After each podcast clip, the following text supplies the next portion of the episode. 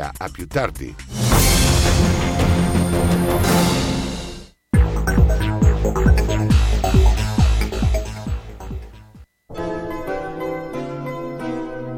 Sono le 14 e un minuto.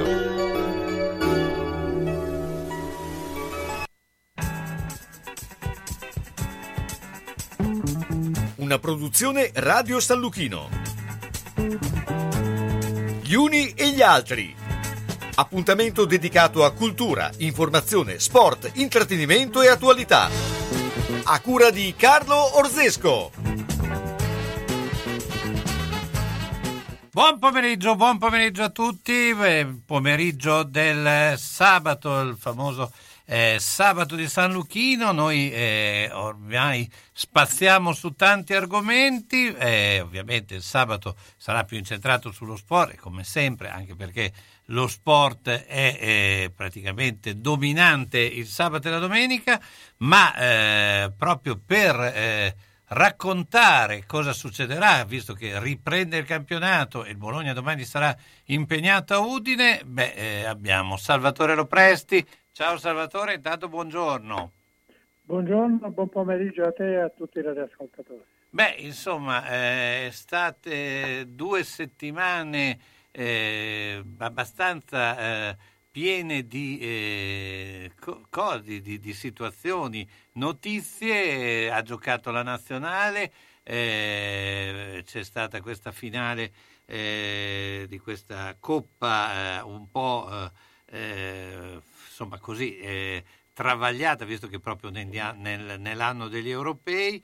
E, sì, beh, una coppa del nonno, sì. di cui non si sentiva neanche il bisogno. Cioè. E neanche l'esigenza, anche perché un po' questa eh, voler accavallare un po' gli impegni, cioè eh, fa, eh, questo succede anche negli altri sport, eh, Olimpiadi subito dopo gli europei o i mondiali, cioè alla fine eh, svalorizzi un po' la vittoria di, eh, di, di, di, di chiunque, cioè nel senso che mi sembra abbastanza un non sense, anche perché adesso si tenderà, anzi c'è qualcuno che vorrebbe fare i mondiali ogni due anni.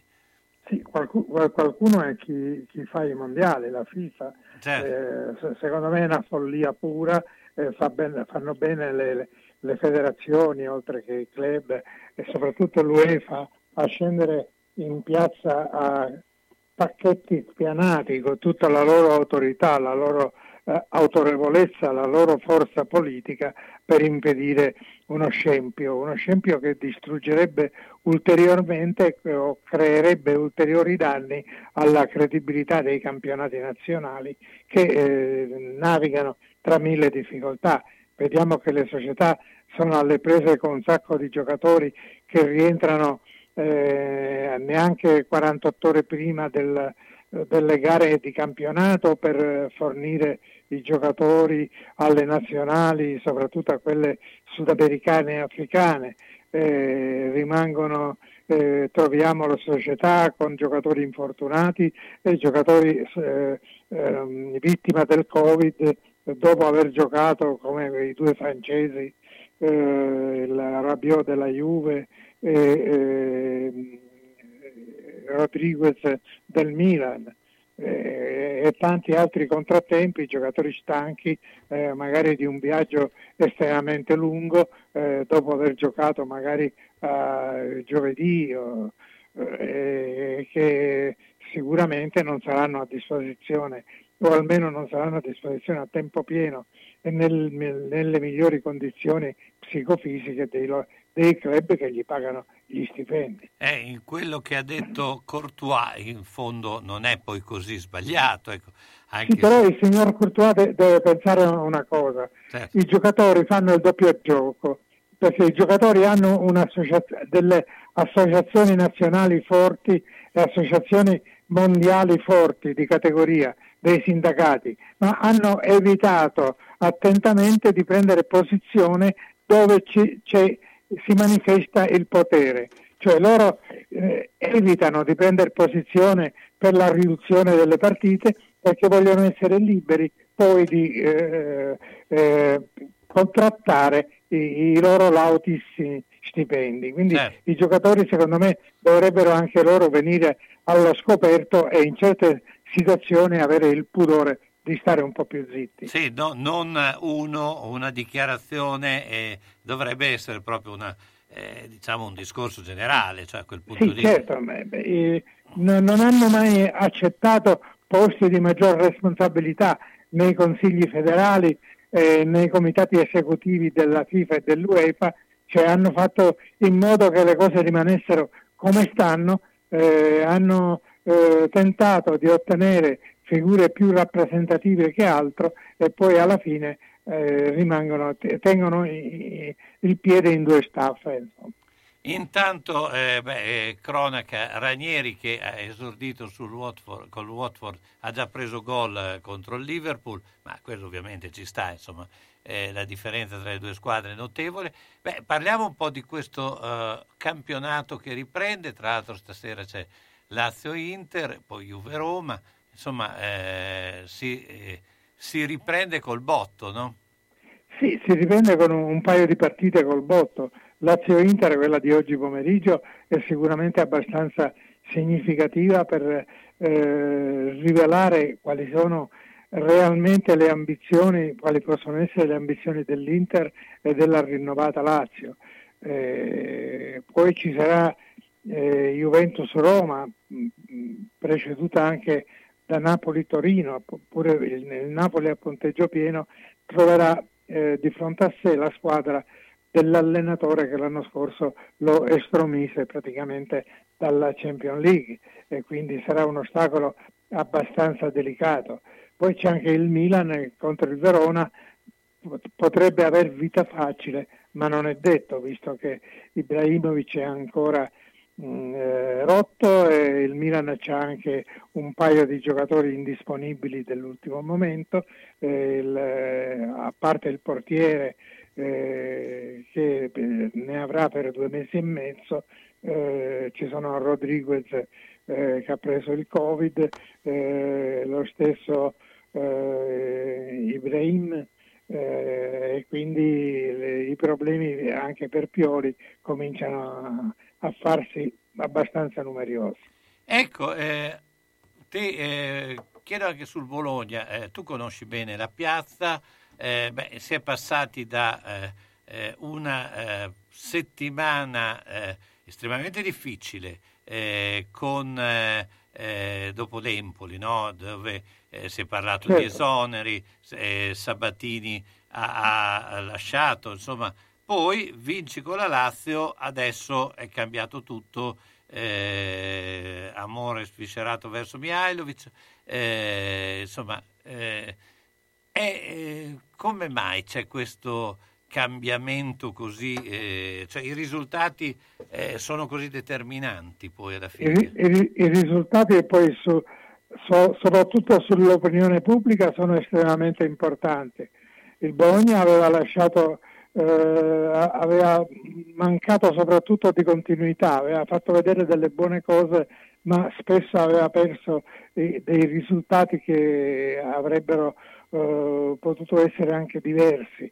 Eh, adesso la, la vittoria, l'ultima vittoria penso che abbia eh, sicuramente eh, riportato gli umori eh, nel verso giusto, c'è stata un'inversione di tendenza rispetto al pessimismo che si era diffuso. Adesso eh, la squadra è chiamata a, contro l'Udinese, una squadra non di primissimo rango, ma abbastanza pericolosa, che gioca bene, a ribadire di aver cambiato strada. Anche perché guardando la classifica il Bologna ha 11 punti, è nona ma allo stesso tempo ha gli stessi punti di Lazio, Juventus, Atalanta, quindi, eh, certo. quindi al momento è, è sicuramente eh, al di sopra di quello che eh, mh, cioè, si poteva anche ipotizzare all'inizio del campionato, no?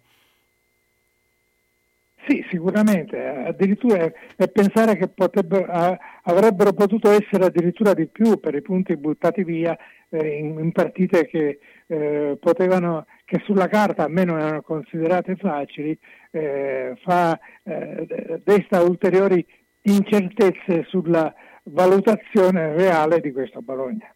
Ecco, eh, c'è anche eh, qualche eh, allenatore in, in, bilico, questo eh, ormai è una questione eh, quasi eh, settimanale.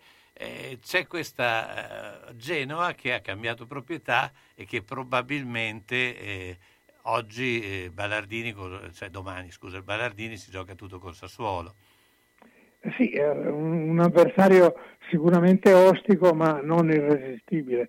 Non è più il Sassuolo dell'anno scorso o di due anni fa, ma è sempre una squadra che ha un fior di giocatori, addirittura può contare sul terzetto dell'ultima partita della nazionale. Eh, Berardi e Raspadori.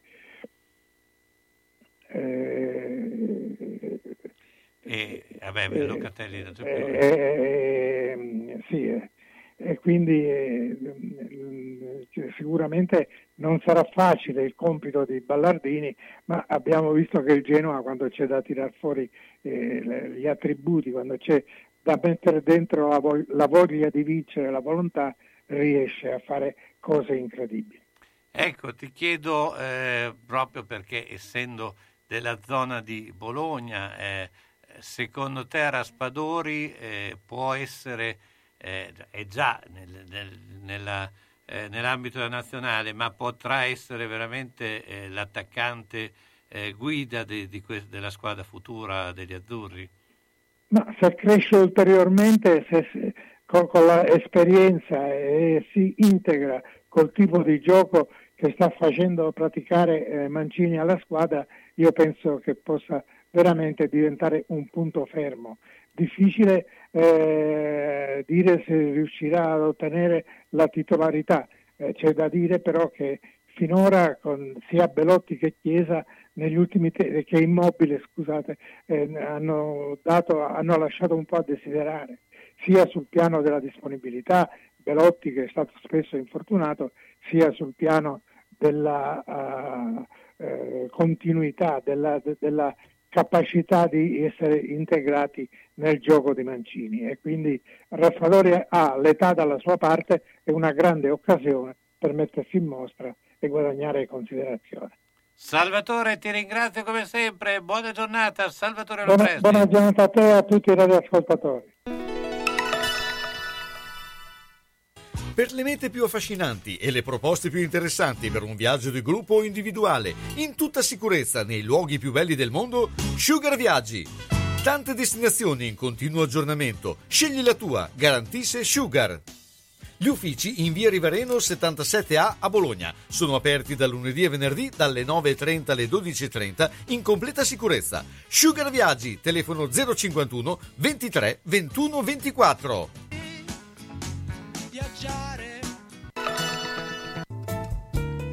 A Sasso Marconi ristorante L'Oasi, da 50 anni specialità di pesce e cucina tradizionale. Giuliano ed Anna vi attendono con pasta fatta in casa, carne, pesce, piatti storici e specialità premiate, come le tagliatelle alla bolognese, riconosciute tra le migliori a Bologna dall'Associazione degli Apostoli della Tagliatella.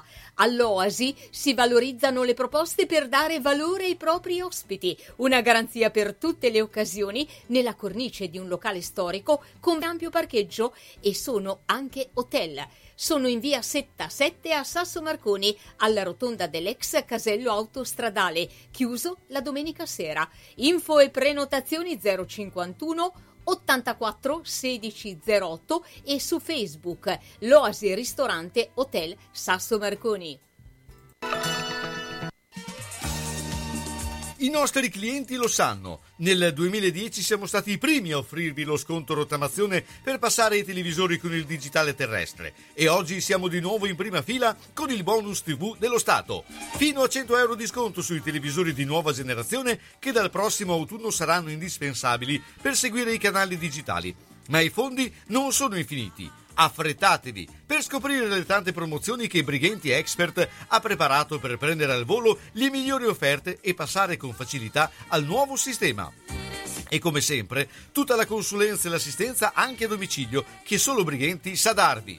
Non fatevi sorprendere rischiando di rimanere bloccati nella corsa finale. Brighenti Expert City, da 70 anni il negozio di casa tua. Via Ugolenzi 4 di fianco al Paladozza. Telefono 051 55 55 11 con parcheggio gratuito al garage centro di Via Rivereno 52. Brighenti, gli esperti, siamo noi!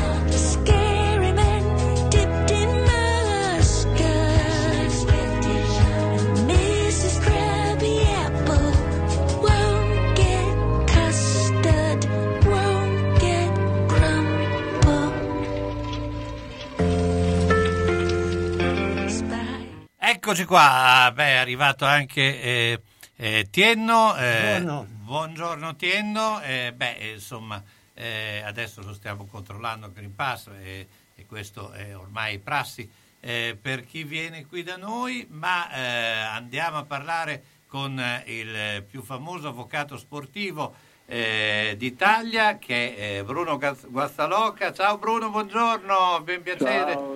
ritrovarti. Grazie.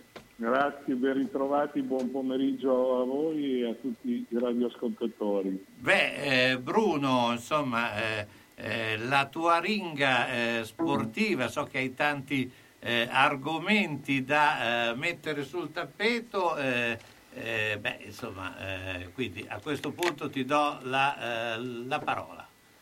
Ti ringrazio Carlo. Mm, potremmo cominciare a parlare in generale del, dello stato del, del no, dello sport nel nostro paese. Dopo, dopo l'inebriante estate fatta e costellata di tanti grandi successi, ecco, ehm, dobbiamo invece registrare che l'effetto Covid nel nostro paese, non solo nel nostro paese, ma certamente nel nostro paese ha, mh, si porta dietro ancora degli strascichi notevoli, soprattutto mi pare di capire che l'equità e la competitività sportiva nei grandi sport sia sempre più minata, lo dicevate anche prima eh, eh, parlando del calcio, lo, lo, ribadirei anche per il mondo del basket, per rimanere agli sport che a Bologna sono più cari. Eh, non so se voi condividete questa idea, ma ci sono squadre, eh, tra cui la Virtus, per parlare del, dello sport bolognese, che hanno dietro grandi possibilità economiche. Lo stesso Bologna mi sembra al netto di risultati non sempre all'altezza, comunque una squadra che ha una proprietà eh, sicura, solida. Eh. Poi ci sono tante squadre, per parlare di Bologna penso alla Fortitudo, ma più in generale, sia nel mondo del calcio che nel mondo del basket, per non parlare degli sport minori, in grande sofferenza. Eh, e questo forse è il primo, è il primo tema che, che io credo vada affrontato. Guardavo prima di collegarci lo stato economico delle squadre di basket di Serie 1, tolte 3 o 4, le altre sono veramente in grande sofferenza. Le problematiche anche legate alla possibilità di riempire i palazzi, che poi forse è più teorica che reale, perché si sta assistendo al fatto, forse in parte inaspettato, che non c'è l'assalto ai biglietti che ci si sarebbe attesi. Ecco, non so se voi condividete queste mie idee, ma questo può essere un primo spunto di riflessione, secondo, secondo me. Ecco. Ma eh, quello che eh, è giusto, che quello che hai sottolineato, eh, ma eh, c'è un fatto che effettivamente la differenza che esiste, eh, eh, soprattutto dal punto di vista eh, del, del, del, professionismo esasperato eh, è, eh, si fa sempre più ampia. Primo perché i costi sono eh, notevoli, secondo perché a, oltre ai costi ci vogliono le, stru- le strutture adeguate. È chiaro che una, eh, noi possiamo valutare Bologna prima nel basket perché ha le strutture e, e non solo ha un pubblico eh, piuttosto ampio e nello stesso tempo ha una forza economica che in Italia eh, solo, forse, sì, solo Milano, ma Milano certo. non ha però il pubblico né la, eh, diciamo, la tradizione che può avere Bologna. Ecco, esatto, nel esatto, calcio esatto. succede più o meno la stessa cosa, ci sono sette squadre che sono obiettivamente eh, dal punto di vista di eh, pubblico, potenzialità economiche e tradizione superiore alle altre e quindi è molto più difficile inserirsi anche perché i costi nel calcio sono decisamente più alti. Io, io, credo che eh, la pandemia abbia portato una eh, crisi soprattutto di quello che è lo sport dilettantistico. Quello... Ci arrivavo, ci arrivavo, bravo, ecco. bravo. No, per allora vai. Persa, no, volevo aggiungere questo, il primo, il primo intervento era appunto dedicato diciamo, a, al vertice. Eh, passiamo alla base, si è persa una grande occasione, ne parlammo anche in piena pandemia, mi pare di ricordare, non si sono utilizzate, almeno al momento, mi pare, eh, capitali e quant'altro per rinforzare le strutture di base. Non si è approfittato di un fenomeno certo negativissimo qual è stata la pandemia, con lockdown, le zone rosse, eccetera, per favorire l'idea di uno sport che non sia necessariamente poi quello legato ai risultati del sabato o della domenica, ma una pratica più, più evidente, più forte, una socialità che si sarebbe potuta declinare nel mondo sportivo che invece tutto sommato è rimasto abbastanza marginale. Certo mi si obietterà si sono vendute più biciclette, ma è un fenomeno mh, che in qualche maniera è, è, casuale rispetto alle problematiche, non è stato mh, come dire, un, un qualcosa di programmato dalle federazioni, eccetera. Lo sport minore e ancor più lo sport dilettantistico hanno subito eh, notevolissime problematiche e tuttora ne risentono. Faccio il mio esempio, che non interesserà a nessuno, però è mio. Io prima della pandemia, alla veneranda età allora di 57 anni, giocavo ancora a basket a livello amatoriale e avevo una squadrina con cui mi trovavo e anche altre con cui ogni tanto andavo a fare allenamenti. Bene, raggiungere oggi eh, l'obiettivo delle 8, minimo 8-10 persone per trovarsi e fare due tiri a basket è diventato una chimera. Un'impresa. Veramente difficile, davvero un'impresa. Ma, ma io, la, esatto, sì, sì. Io, ti perché... io, io dico, e secondo me il problema grosso è legato al mondo del, della uh, uh, post-adolescenza, cioè praticamente sì, dai sei. Sì. Allora, è anche quando si era in attività eh, c'era un abbandono dello sport dei 16-18 anni altissimo.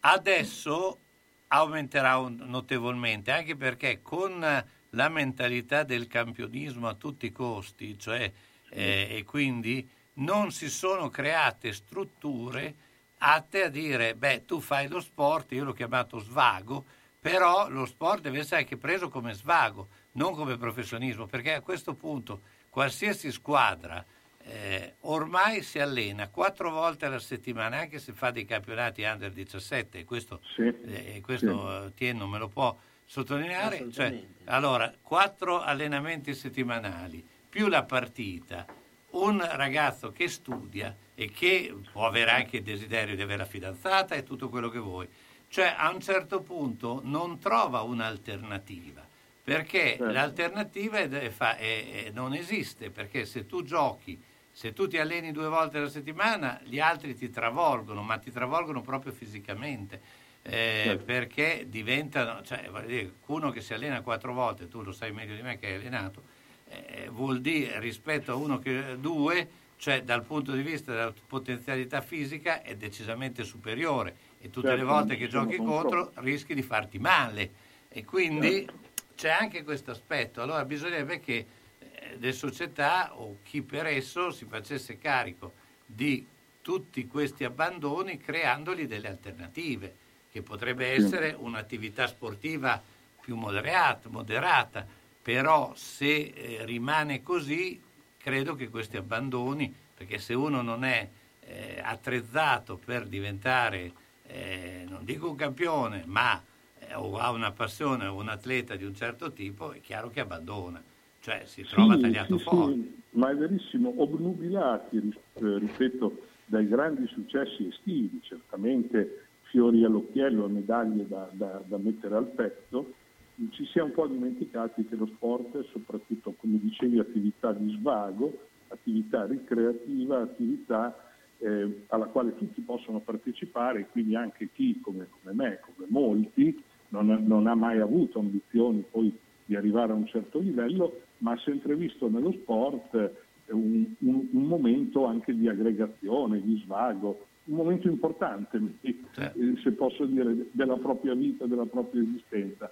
Questo è un aspetto che si sta, a mio avviso, trascurando molto e l'onda lunga mh, mm, mi fa dire che difficilmente se non si prendono provvedimenti oggi, provvedimenti intendo proprio come dire, non dico una rivoluzione culturale in senso stretto, però sì, certamente cambiare passo eh. sotto questo profilo e slegare, e quindi riallaccio all'inizio del mio intervento, lo sport all'esigenza di primeggiare sempre e comunque, eh. per un talento, cioè come il pittore, ci sono quei pittori che diventano famosi, ma ci sono anche quelli a cui piace fare il disegno in casa, eccetera. Certo. Lo sport dovrebbe diventare nuovamente un qualcosa di questo tipo lo, lo potrà diventare, questo non lo so perché, ripeto, oggi è soprattutto visto, lo dicevate bene in apertura, come fonte di guadagno. E, eh. e aggiungo un'ultima postilla, se mi consenti Carlo. Chi gestisce lo sport, ma anche chi attraverso lo sport ha ottenuto grandi successi, quindi grandi guadagni, grande visibilità mediatica, eccetera, secondo me talvolta potrebbe farsi portatore di queste esigenze più popolari certo. de, dell'attività sportiva. Questo è un invito che faccio fatica a vedere che gli sportivi, non tutti, non si vuole generalizzare, raccolgono, potrebbero veicolare determinati messaggi che potrebbero essere utili proprio per dire, cercare sì. di riportare lo sport nella sua dimensione più vera. Bruno, io intanto ti ringrazio. Bruno Guazzaloca, ciao, buona giornata. È stato un piacere, buon pomeriggio a tutti, ciao. Quando vuoi gustare qualcosa di diverso sulla tua tavola e che abbia origine distante, la puoi trovare vicino a casa tua. Ristorante Ponzu a Casalecchio, via Bazzanese 32.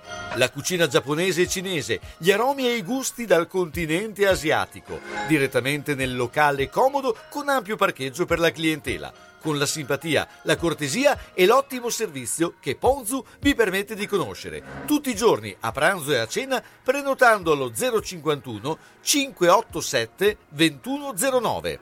Prova la tavola cinese e giapponese. Vai al ristorante Ponzu a Casalecchio, via Bazzanese 32. E se utilizzi il sistema Just Eat, puoi avere anche l'asporto. Sono stata in garage, pieno, sono stata in cantina, tutto pieno, non ci si muove più. Perché tutte le volte che o cambiamo i mobili, ah, cosa dici te? Può sempre essere utile un domani. A forza di dire così, non si gira più né in cantina né in garage. Sai che ho saputo da una mia amica che a Crespellano c'è Mercatopoli, lì portiamo un po' di mobilio, quello che abbiamo lì che non si gira più e loro ci danno i soldini. Hai capito? Lì raccolgono tutta la roba vecchia e usata. Bene, rimani anche te lì? Spiritoso. Mercatopoli a Crespellano, via Provinciale 43, 051 672 02 16. Centro polivalente Lolli Auto, autorizzato Opel. Dal 1969 il punto di riferimento sicuro per l'auto. Esposizione e vendita di tutte le marche, nuove e usate, auto, fuoristrada, veicoli commerciali e scooter. A Zola Predosa, via Dozza 90. Centro polivalente Lolli Auto, officina, carrozzeria, elettrauto, gommista, con personale specializzato che prima ti ascolta, poi risolve ogni problema. Lolli Auto, telefono 051 75 86 6,50. Salve signor Pietro! Stavo inseguendo l'amante di mia moglie, ha messo la freccia a destra e ha svoltato a sinistra. Io invece ero inseguito dal cornuto, mi si è incastrata la freccia e, e adesso, adesso, siamo qua. Quindi... Nettuno Agenzia Onoranze Funebri, disponibile 24 ore su 24 con uffici a Borgo Panigale e a Zola Predosa. Azienda convenzionata per servizi di cremazione e cerimonie funebri. Per informazioni preventivi Nettuno Agenzia Onoranze Funebri 051 400 131.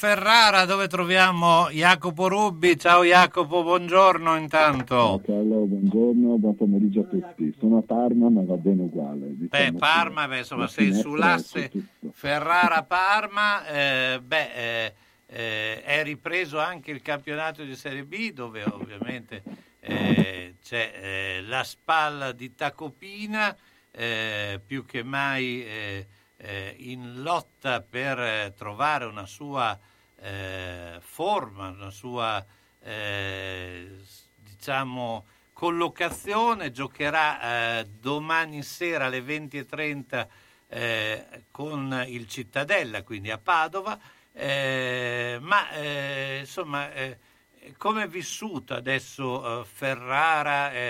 eh, soprattutto con l'avvento di Giota Copina che eh, insomma noi conosciamo piuttosto bene.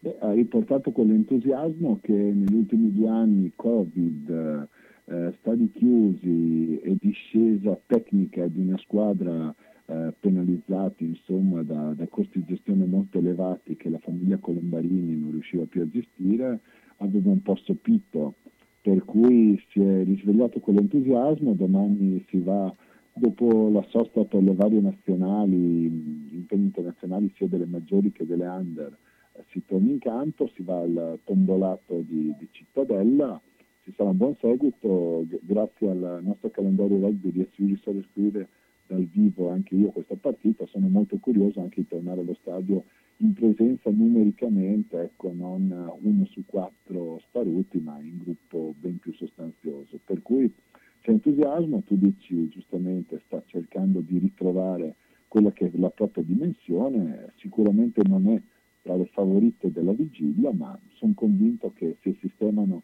due o tre cosucce può, può, dire la sua perché è una Spar che intanto si diverte e forse un po' sterile in uh, fase offensiva, ma sistemato la questione portiere e qualcuno che la butta dentro un po' di più, ecco, molto semplicemente qualcosa di interessante può venire fuori.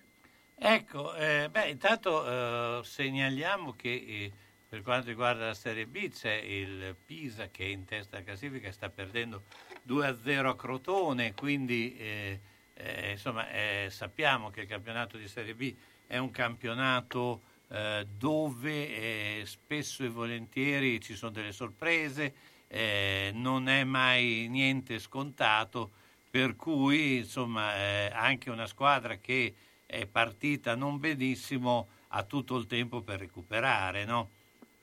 Sì, anche e soprattutto se consideriamo che la rosa è stata completata 24 ore prima del calcio d'inizio della prima partita, eh, se consideriamo che il campionato appunto è lungo e poi giustamente avete fatto notare come il Pisa sia partito forte, tutte vittorie, un pareggio qui a Parma, ma mm, è chiaro non può vincere sempre e sono altre sono anche altre squadre molto ben attrezzate, insomma da Brescia alle retrocesse al, al Monza che a proposito di dimensione stanno ancora cercando la, la, propria, ma ha una squadra che potrebbe ben figurare secondo me anche in una serie attuale, per cui la Serie B è interessante, è bella, è, è lunga e, e il campionato insomma, che veramente rappresenta a 360 gradi tutta la passione della, della della palla rotonda, insomma arriva, arriva, al sud come magari non ci riesce a arrivare nella serie attuale. Ecco, tra l'altro eh, domani c'è eh,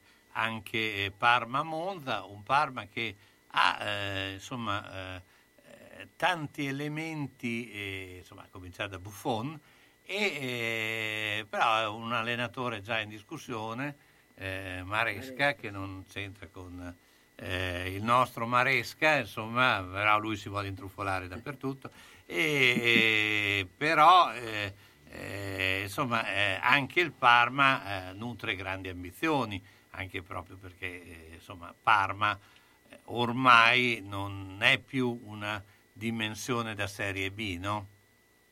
No, assolutamente. Parma poi è una piazza che si è abituata bene dalla bocca buona, per cui la dirigenza, anche qui i, i, soldi sono stranieri, ci sono i dollari del fondo americano, la dirigenza ha fatto grandi investimenti e non ultimo ritorno di Buffon, insomma che la stragrande maggioranza delle società di Serie B, forse solo in Monza, non avrebbe potuto permettersi, per cui quella di Maresca è una panchina più che, che calda, è in discussione, in discussione eh, già sui giornali da tempo, la società lo difende a spada tratta, ma sappiamo che abbiamo la memoria insegna che già qualche presidente ha difeso gli allenatori a spada tratta a, a mezzanotte e, e, dopo due ore li ha esonerati, insomma, per cui un po' le parole lasciano il tempo che trovano, è un big match tra due deluse di questo inizio campionato, senza esagerare, sia Parma che Monza non hanno espresso quello che erano quello che è stato all'altezza delle proprie ambizioni della vigilia.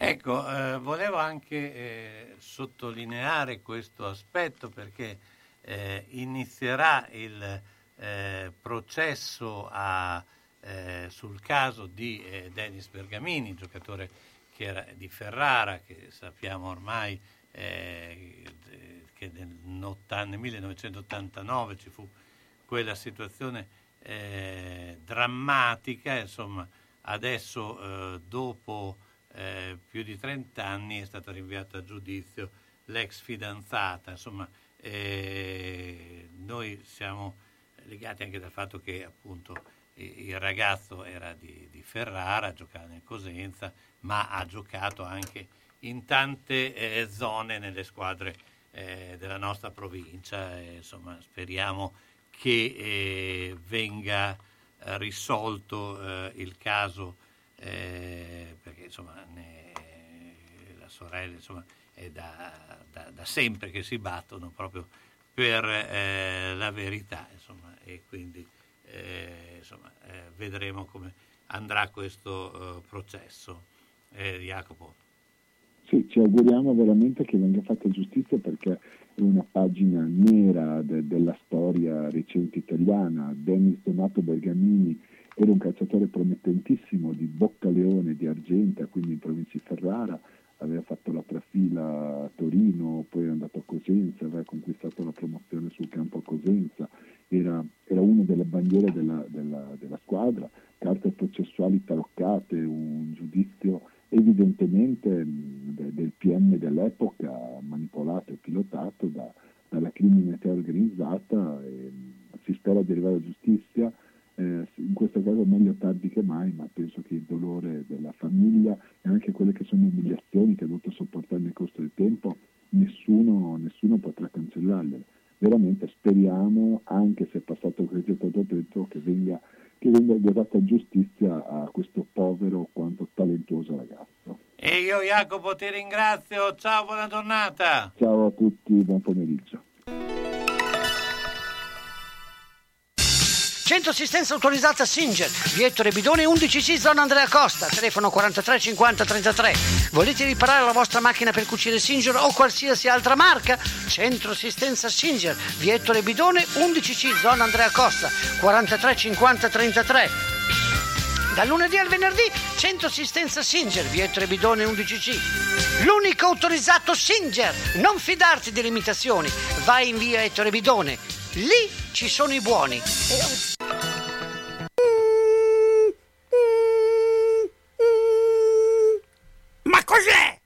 Sono le zanzare che piangono, non passano brisa.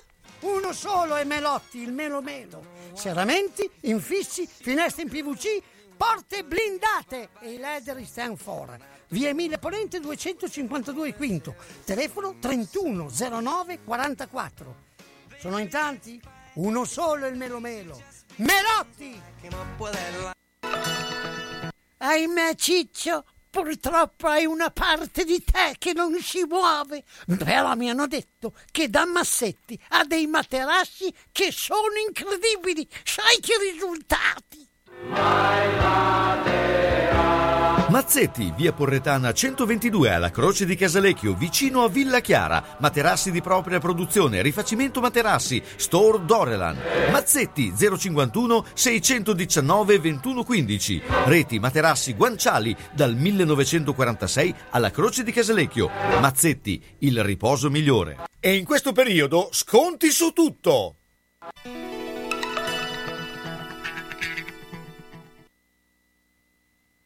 Eccoci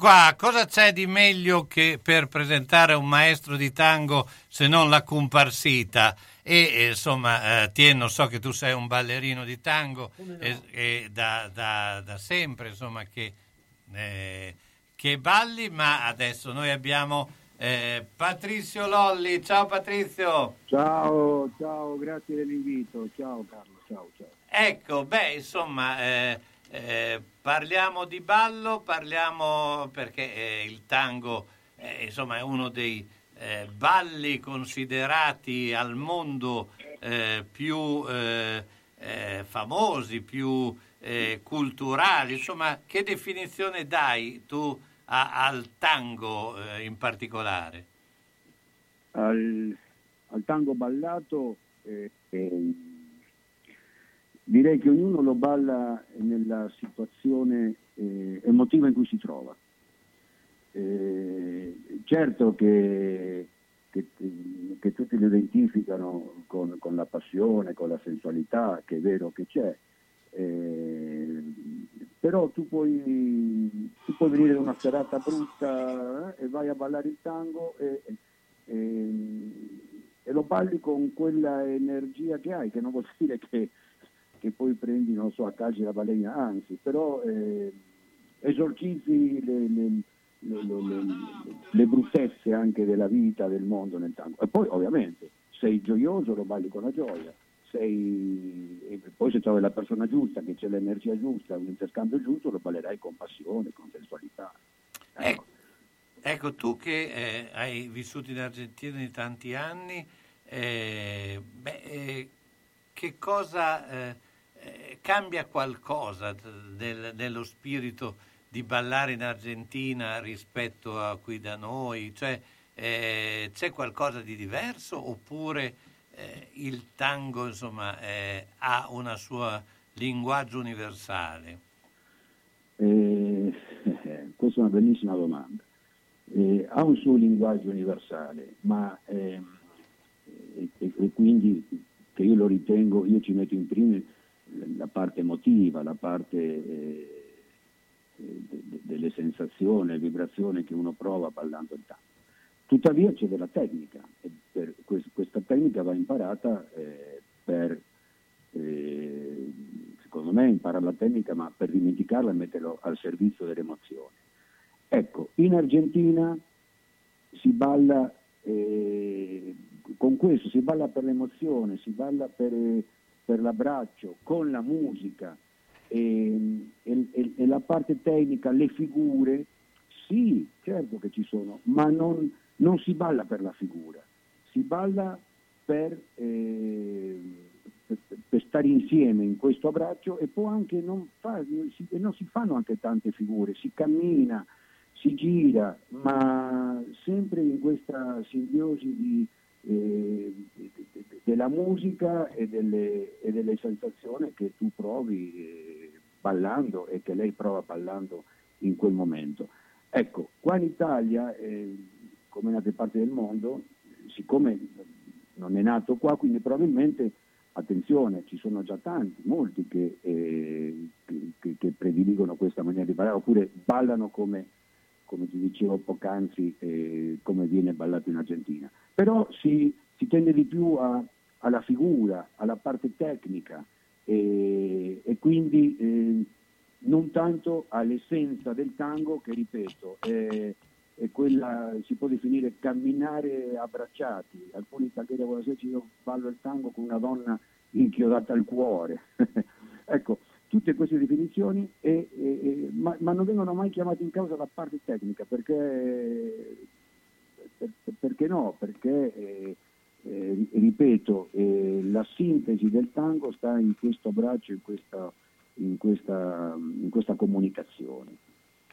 Ecco, ehm, beh, eh, quando eh, si parla po- proprio eh, dal punto di vista proprio del, del tango. Ti posso, scusami, ti posso, ti posso, fare un esempio certo. solo di, di, un milonghero di Buenos Aires, magari tanti anni fa mi è successo, no? in Argentina c'era un'amica italiana e, e, e, chiedeva scusa perché aveva secondo lei sbagliato qualcosa eh, mentre ballava. E qua in Italia, gli diceva ma adesso ti spiego come si fa, eccetera, eccetera, insomma, mentre, mentre si ballava. A Buenos Aires lei si è scusata con questo, con questo signore che, e lui si è fermato, gli ha sussurrato all'orecchio un come dire, non dire niente, non è successo niente. Poi ha approfittato magari a stringerlo un pochino di più, uh-huh. come dire sei qua, eh, balliamo, ci penso io, ecco, non ti preoccupare, quello non, non conta niente. Ecco, poi è, è, un ballo un po' che, lo, cioè, che è, per tutti, no? Eh, sì. Non, non, è un, eh, non, è che deve avere, anche se ovviamente i, i ballerini, però mh, diciamo eh, eh, ci sono anche ballerini sovrappeso no? di, di, tango. Totalmente, totalmente. Il ballo è, è per tutti, è, piccolo, alto, magro, grosso. È, il tango è un ballo popolare e, e quando lo balli eh, rende belli a tutti. Eh, c'è un po' una magia in questa cosa qua, veramente. E, e quindi non è che devono venire fuori da, da, da un corso, da aver fatto degli anni di classico, di contemporaneo, no, assolutamente. Eh, ripeto, è un, ballo popolare, eh, certamente bisogna cimentarsi per impararlo, perché non è, non è facilissimo, eh, poi quando l'hai imparato ti rendi conto che è facilissimo, eh, dipende cosa vuoi fare, e comunque sì, è per tutti, assolutamente per tutti.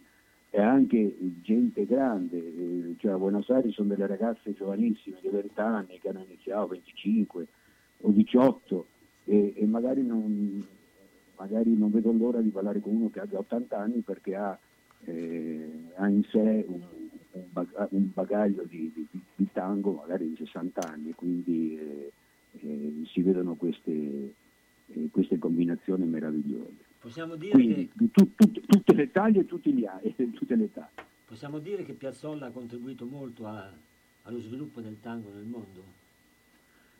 Sì, sì. Piazzolla, eh, allora, quando iniziamo i corsi fine dell'80, inizio del 90, sì. 1990, eh, qua a Bologna arrivavano molti ehm, e dice ma, ma, perché non sente la musica di Piazzolla che veniamo a imparare il tango e che le davamo Piazzolla? Venivano per, per Piazzolla perché la musica di Piazzolla gli piaceva, però quando, eh, quando si vanno a fare i corsi eh, o quando si balla anche nelle milongas, cioè la milonga è il luogo dove si balla il tango, la balera, sì, sì, sì.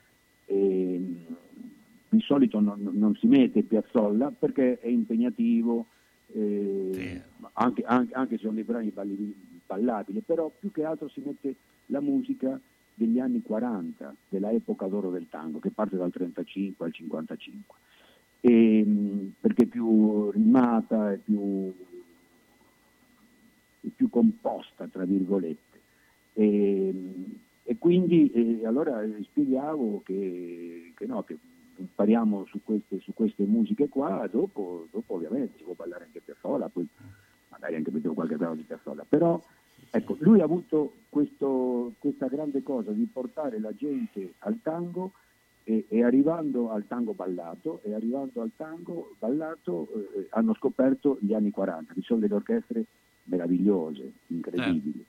Eh. Eh, quindi mh, c'è questo, questa cosa qua. Sì, Piazzolla, eh. Piazzolla comunque effettivamente ha contribuito molto nel mondo ad avvicinare la gente al Tra l'altro ecco. suona uno strumento difficilissimo perché l'organino semitonale se apri fa una nota e si chiude ne fa un'altra, quindi ci vuole degli attributi enormi. esatto, è uno strumento, diceva Piazzolla, ci vuole un matto per eh. suonare que- questo strumento, perché sì, effettivamente come, come dici te, eh, poi non solo, il tasto magari hai la tastiera sulla mano destra e, e, suoni, e, e suoni un tasto chiudendo. Certo.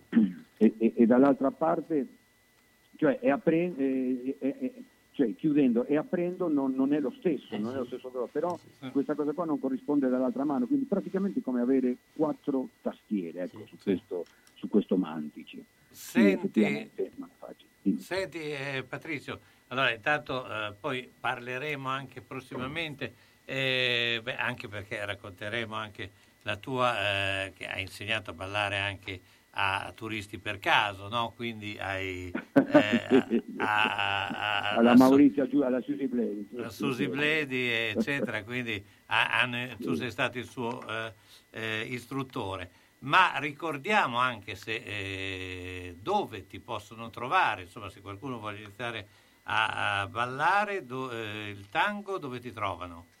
Ma qua eh, per adesso al circolo La Fattoria, eh, però faccio un corso eh, intermedi avanzati al martedì, tuttavia ci sono nello stesso circolo al mercoledì altri colleghi che fanno dei corsi principianti.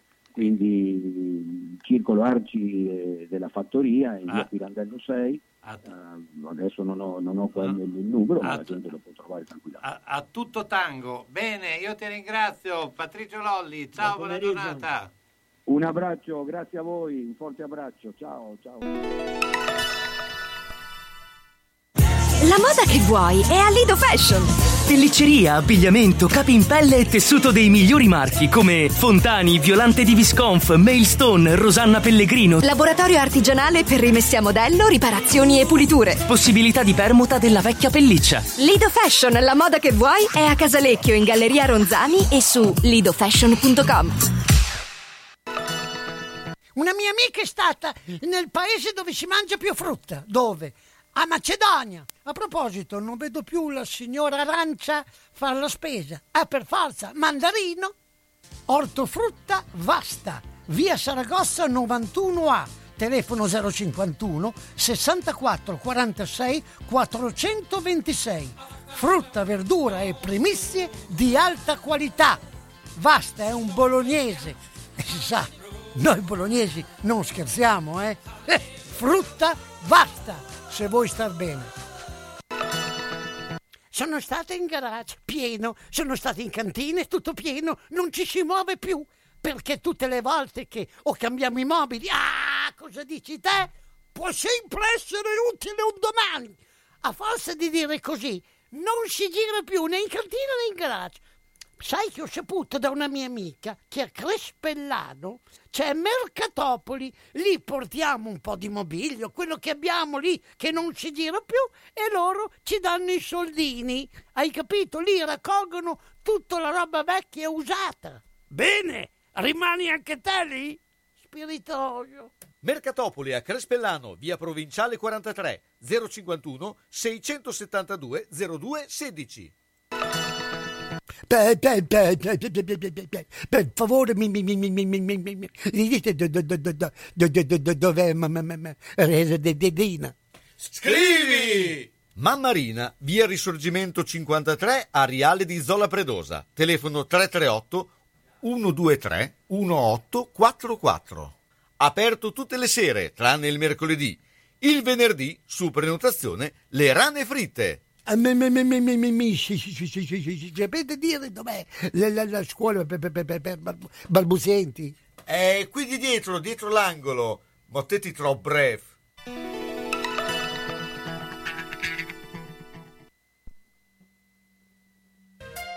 Ben ben, guarda la mia casa. Devo rifare tutto, l'impianto elettrico, quello idraulico. Devo aggiustare i muri e imbiancarli e non posso farlo da solo. Devo rivolgermi a un'azienda seria e onesta. Ma perché ti preoccupi? C'è Ciaccio Casa. Pensano a tutto loro, dalle pratiche amministrative alla gestione del cantiere, risolvendo tutti i problemi del tuo appartamento, del tuo ufficio, del luogo dove necessita la loro attività. Con Ciaccio non ci sono problemi e se ci sono te li risolve. Ciaccio Casa, telefono 051 615 1301. Ma perché non ci ho pensato prima?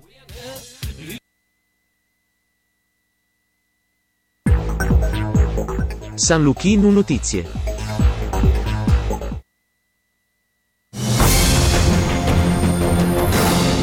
Buon pomeriggio dalla redazione. In apertura ampio spazio alla manifestazione di Roma è infatti iniziata la mobilitazione dei sindacati confederali a una settimana dall'assalto alla sede della CGL. Secondo gli organizzatori si potrebbero superare le 50.000 presenze con 800 pullman arrivati da tutta Italia, 10 treni speciali e alcuni voli dalle isole.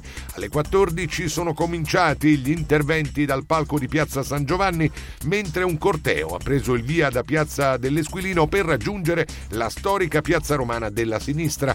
Un serpentone colorato e variopinto percorre via Liberiana verso piazza Santa Maria Maggiore e viale Manzoni. Ad aprire il corteo una scritta: mai più fascismi, per il lavoro, la partecipazione, la democrazia. Il segretario della CISL Luigi Sbarra dal palco ha detto una giornata importante per una risposta forte, unitaria contro fascismi, estremismi, derive antidemocratiche. Portiamo in piazza le ragioni del lavoro, della partecipazione, valori fondanti della nostra democrazia e della nostra Repubblica. Il mondo del lavoro sarà come sempre un argine. Ha parlato anche Don Luigi Ciotti dicendo il dissenso è il sale della democrazia e la violenza è la sua negazione. La violenza dei fascismi, dei razzismi e dei sovranismi nasce dal veleno di una società disgregata e da una democrazia pallida dove troppi diritti sono parole dette o scritte sulla carta ma non si traducono in concreto. Poi c'è anche la violenza delle mafie che si alimenta a sua volta dei vuoti della democrazia, della coesione e dell'ingiustizia sociale e ambientale,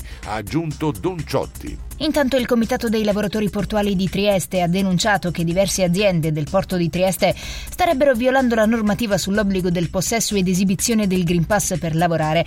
Nella nota inviata a prefettura, questura, azienda sanitaria locale, autorità portuale e ispettorato del lavoro si chiede di verificare la fondatezza di quanto sostenuto, invitando eventualmente ad applicare le misure previste dalle norme. Ennesimo incidente mortale sul lavoro, un operaio è morto a Lanciano in provincia di Chieti in un cantiere edile allestito per realizzare un gas gasdotto. Secondo una prima ricostruzione dei fatti, l'uomo sarebbe sceso in uno scavo per fare alcuni controlli quando è stato travolto da una massa di terra in seguito al cedimento di una parete. Sono intervenuti gli uomini della polizia, i vigili del fuoco e l'ispettorato del lavoro della ASL. Economia, la risalita del PIL italiano nel 2021 è più forte delle attese, lo afferma il centro studi di Confindustria che prevede un più 6,1%, due punti in più rispetto alle stime di aprile, seguito da un ulteriore più 4,1% 10% nel 2022. Poi Confindustria spiega questa robusta ripartenza del PIL, pari a oltre il più 10% nel biennio, dopo il quasi meno 9 del 2020, riporterebbe la nostra economia sopra i livelli pre-crisi nella prima metà del 2022, in anticipo rispetto alle attese iniziali. E con questo è tutto, a più tardi.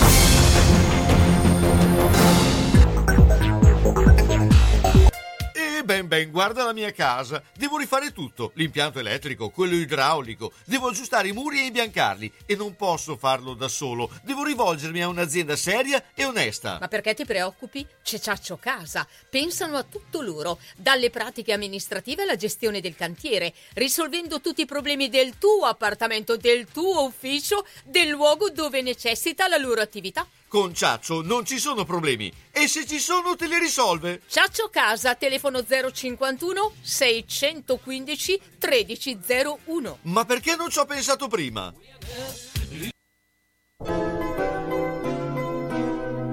Sono le 15 e 6 minuti. Eccoci qua, torniamo in studio e andiamo a parlare con Franco Magli. Eh, ciao Franco, intanto buongiorno. buongiorno. Ciao Carlo, buongiorno, un saluto a tutti i radioascoltatori e ai tuoi ospiti. Allora Franco, beh insomma eh, il ciclismo eh, per quanto riguarda il professionistico eh, inizia a prendere la pausa invernale, insomma si, eh, col Giro di Lombardia solitamente si chiudeva, adesso ci saranno altre corse eh, più o meno importanti, però eh, l'attesa veramente molto ampia è quella riguardo il, eh, il cicloturismo, il, il ciclismo eh, amatoriale, insomma, che eh, eh, in effetti fa fatica a ripartire non tanto come manifestazioni, ma quanto come massa, no? perché diventa sempre più un problema. No? Sì, mi, mi dai l'occasione per cominciare a ringraziare soprattutto i, i nostri collaboratori WISP, i nostri amici che con volontà di edizione eh, ci danno una mano per ricominciare perché senza queste persone non potremo fare nulla. Quindi partendo dalla base, da zero nuovamente, siamo soddisfatti, sono soddisfatto perché gli amici collaboratori hanno risposto all'appello praticamente tutti, quindi già partire alla base con una collaborazione di chi eh, ha portato il ciclismo ad alti livelli come era prima è una, è una bellissima cosa sia umana eh, che sportiva. E colgo l'occasione per ringraziare la ciclistica Bitone che nonostante eh, tutto ciò che possiamo immaginare a livello organizzativo è riuscita a mettere in piedi in un, una ventina di giorni scarsi la partecipazione al campionato italiano che eh, è stato organizzato in modo abbastanza veloce e incerto, però comunque si è riusciti a organizzare un campionato italiano e la ciclistica Bitone eh, nuovamente ha dato segno dell'organizzazione che ha al suo interno. Quindi hanno partecipato in 33 al campionato italiano di cicloturismo 2021, in quel di Pieve di Coriano a Mantova e hanno vinto il campionato italiano. Quindi per noi del nostro comitato di Bologna è oltre che un lustro, eh, per la stella raggiunta per il decimo campionato italiano vinto, è anche una, una vera rinascita, non una rinascita un po' come diciamo noi a cucci e spintoni. È una rinascita che porta a Bologna un campionato italiano in concomitanza del festeggiamento del cinquantesimo della ciclistica Bitone che ha già presentato in due occasioni il suo libro, e quindi è, un, è, una ulteriore soddisfazione anche per tutti noi che eh, ci adoperiamo per fare rinascere nuovamente il, il cicloturismo, per dare la possibilità ai nostri amici cicloturisti e agonisti di partecipare alle nostre manifestazioni. Quindi eh, siamo tutti d'accordo che il riniziare è stato un riniziare molto in sordina, a piccoli passi i numeri che si faceva prima della pandemia in questo momento è ancora un sogno lontano, però devo dire che siamo più o meno al 50% della partecipazione che avevamo pre-pandemia, quindi dovremmo essere bravi noi a far capire ai nostri amici ciclisti che tutto ciò che noi andiamo a fare lo andiamo a fare in sicurezza, lo andiamo a fare con dei carismi eh, ovviamente dovuti ai vari decreti. Noi cerchiamo di metterci tutto il nostro impegno, tutta la nostra volontà per far sì che le cose vadano nel miglior modo possibile.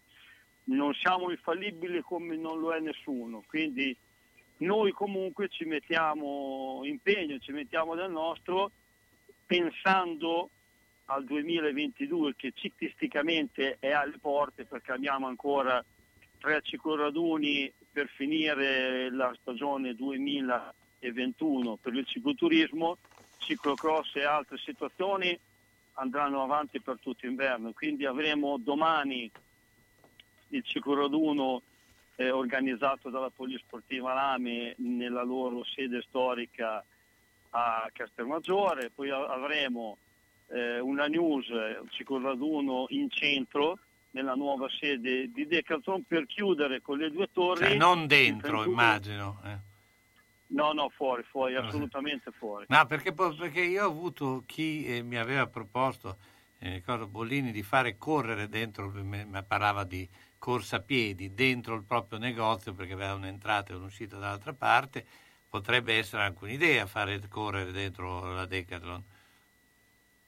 Ma non, non credo che con le biciclette sia sia il caso. Per adesso ci, ci prodighiamo per, per collaborare con, con, loro per organizzare un ciclo raduno sotto le due torri, è una cosa inedita anche sportivamente parlando e andremo a concludere il 31 con eh, l'ultimo ciclo raduno nella sede WISP indetto dalle due torri e da tutti gli amici della WISP che collaboreranno con noi per poi pensare al calendario del 2022 con la speranza che abbiamo tutti che riusciamo a passare l'inverno indenni senza dover nuovamente fermarci. Certo. questa volta sarebbe veramente deleterio, soprattutto per l'economia, per tutto quello che stiamo attraversando, quindi l'economia comunque impatta in tutto ciò che noi andiamo a fare, anche i due euro e mezzo della partecipazione al ciclo raduno durante un anno intero comunque impatta eh, nell'economia del portafoglio di, di tutti noi, quindi speriamo bene. E io ti ringrazio come sempre, Franco Magli. Ciao, buona giornata e buon ciclismo a tutti. Un saluto a tutti, buon vita a tutti, buon fine settimana. Autocarrozzeria Losi ripara il veicolo in sole 24 ore. Dal 1961, riferimento per l'auto di ogni marca, da riverniciare, lucidare, con esperienza e professionalità. Autocarrozzeria Losi, via Marconi 109 a Casalecchio. Telefono 051 57 13 54 www.autocarrozzerialosi.it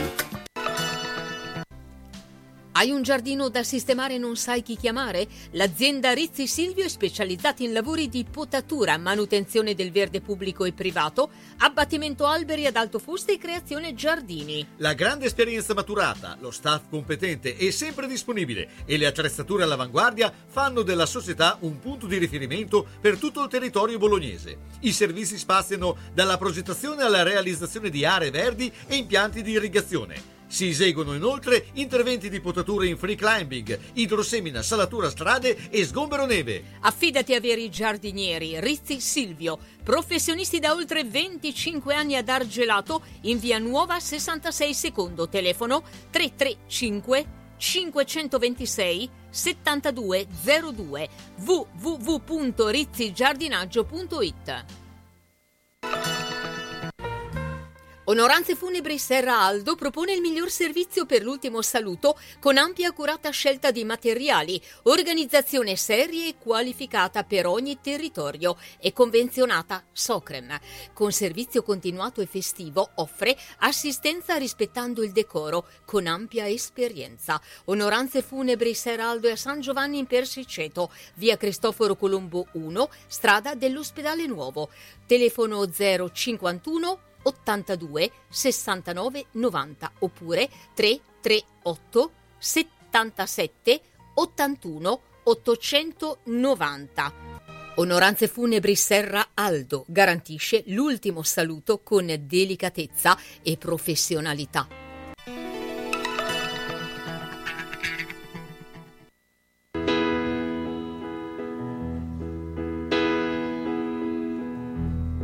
Il quelqu'un près de moi. Je me retourne, tout le monde là. D'où vient ce sentiment bizarre que je suis seule? Parmi tous ces amis et ces gens qui ne veulent que quelques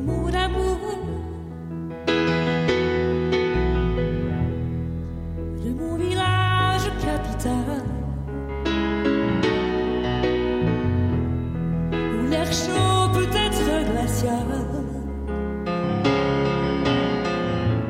Où des millions de gens se connaissent si mal. Je t'envoie comme un papillon à une étoile. C'est quelques mots d'amour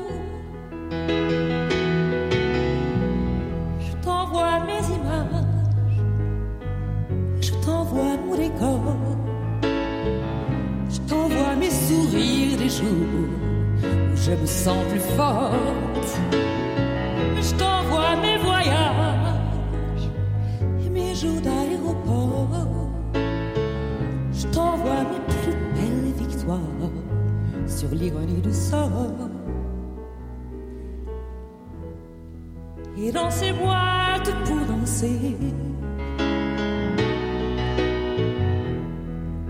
Se passent inhabitées. J'écoute les battements de mon cœur répéter qu'aucune musique au monde ne saura remplacer. Ces quelques mots d'amour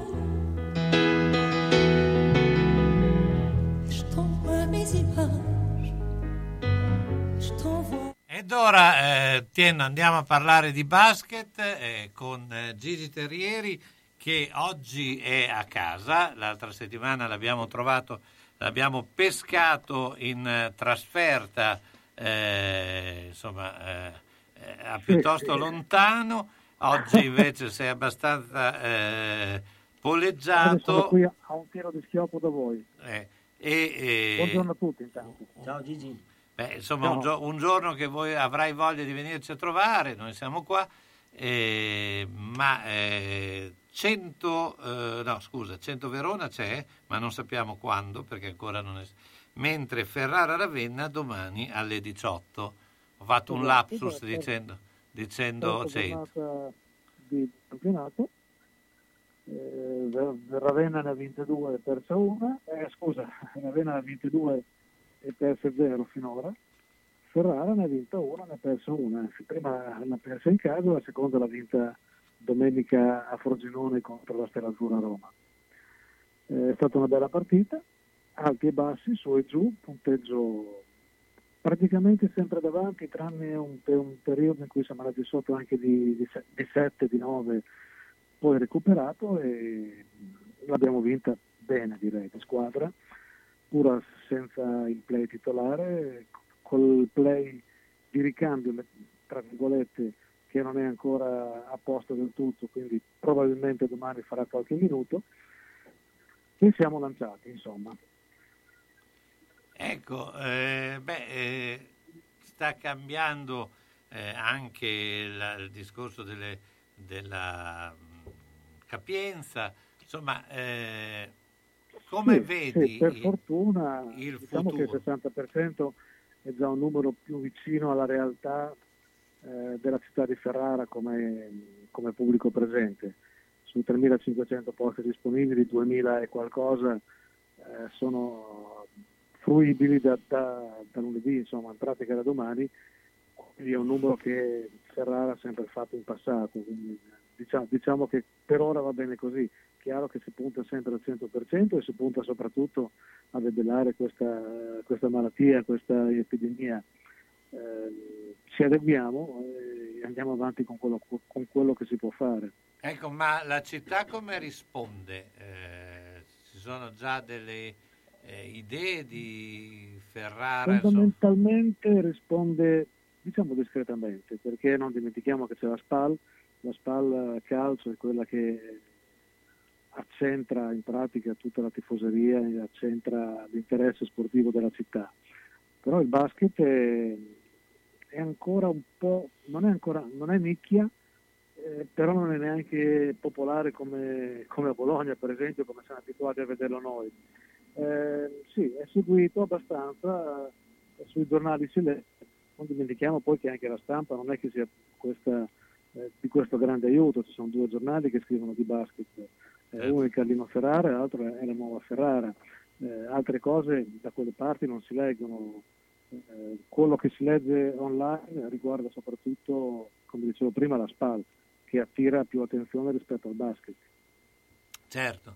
Senti, eh beh, il tuo occhio anche, eh, insomma, hai parlato di Bologna. Bologna credo che sia nel basket un caso unico in Italia, non credo che... Eh, sicuramente, sicuramente, anche se ci sono altre città, più piccole di Bologna con squadre che magari eh, catalizzano l'interesse sportivo, penso a Treviso, penso a Cantù, eh, mi viene in mente anche altre città piccole come, come Forlì, eh, come Ravenna, che come pubblico riescono a fare sempre dei numeri eh, interessanti perché Forlì, Palafiera, eh, non dico che è sempre pieno, ma quasi.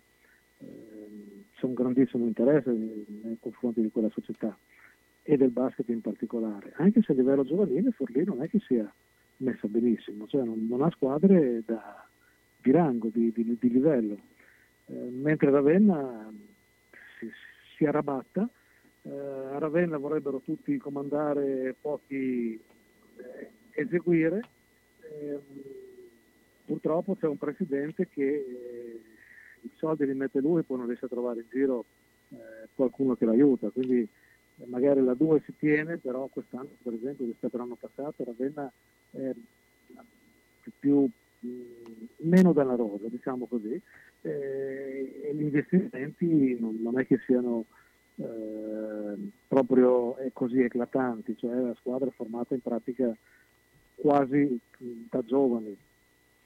Eh, eh, beh, insomma, um, il fatto insomma, la, eh, che un campionato, eh, quello di A1, eh, abbastanza segnato per ora, perché eh, se la Virtus contro Venezia, che dovrebbe essere la terza forza, vince di 20 punti, quanti punti ha vinto?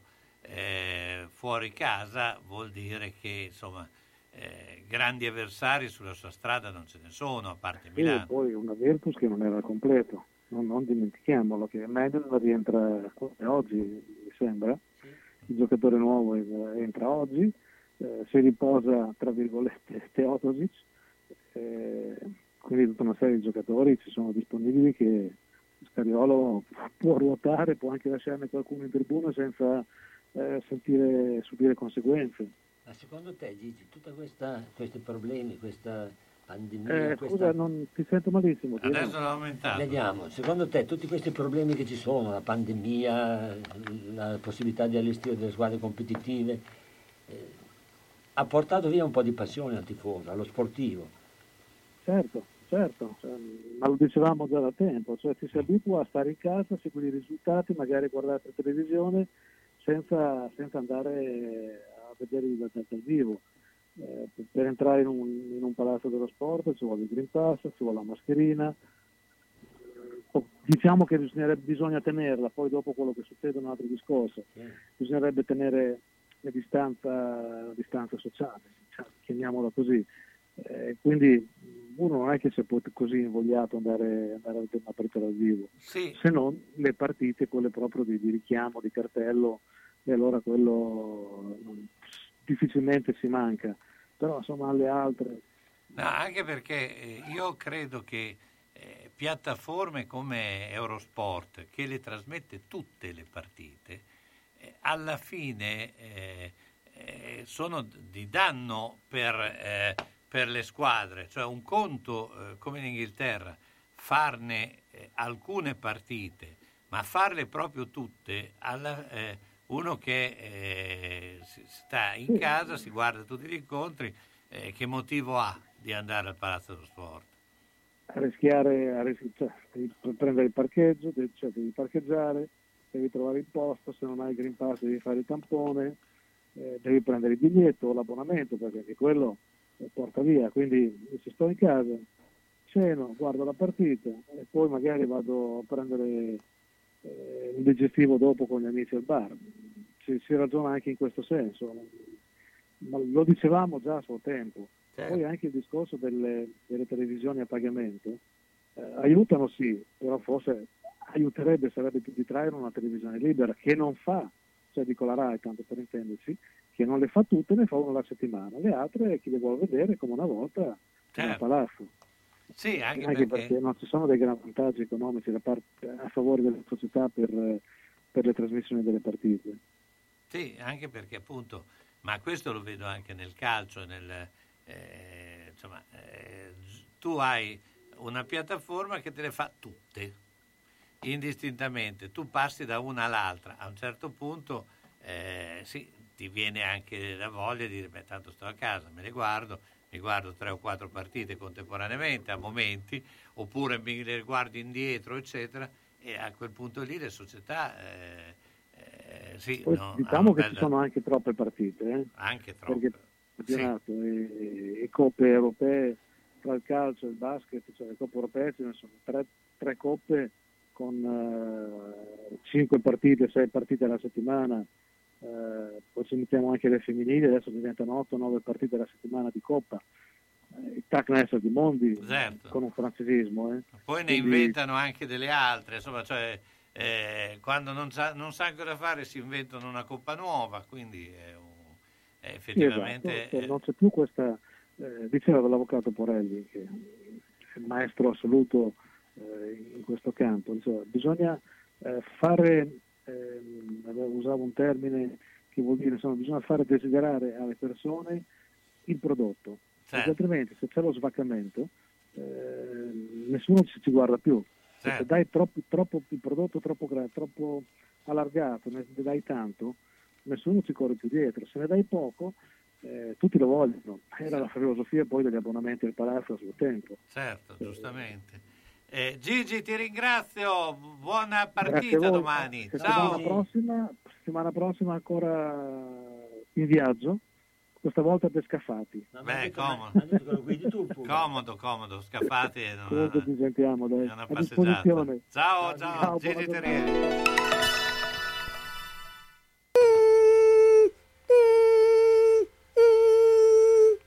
Ma cos'è? Sono le zanzare che piangono, non passano brisa. Uno solo è Melotti, il Melo Melo. Serramenti, infissi, finestre in PVC, porte blindate e i leder stand for. Via Emile Ponente 252 Quinto, telefono 3109 44. Sono in tanti? Uno solo è il Melo Melo. Melotti! Ahimè Ciccio, purtroppo hai una parte di te che non si muove. Però mi hanno detto che da Massetti ha dei materassi che sono incredibili. Sai che risultati? Mazzetti, via Porretana 122 alla Croce di Casalecchio, vicino a Villa Chiara. Materassi di propria produzione, rifacimento materassi, Store Dorelan. Mazzetti 051 619 2115. Reti materassi guanciali dal 1946 alla Croce di Casalecchio.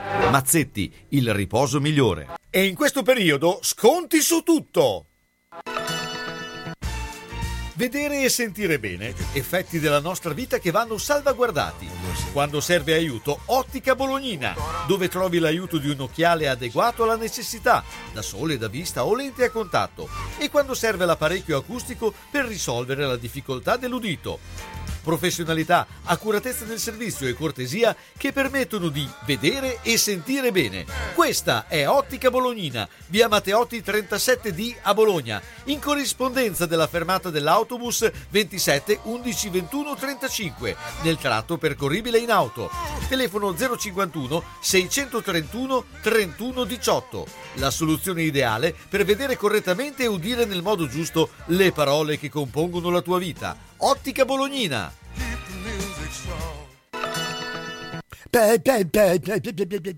Per, favore, mi, mi, mi, mi, mi, mi, mi, mi, mi mi dite do- do- do- do- do- do- do- do- do- dov'è Dedina?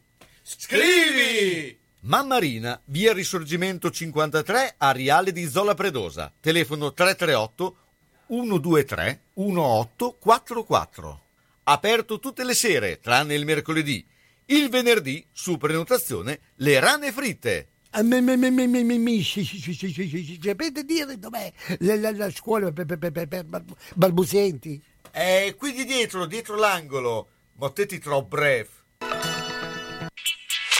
Scrivi questo numero 389 6854 137 Chiama al Chapiner Multiservizi a vostra disposizione per pronto intervento in elettricità e idraulica, sistemazioni finestre e tapparelle, ristrutturazioni edilizie, appartamenti, bagni, cucine e manutenzione condomini. Trasporto e traslochi in Bologna e dintorni. Sgombero cantine, appartamenti, garage e solai con smaltimento. 389 6854 137 Alcia Piner Multiservizi 389 6854 137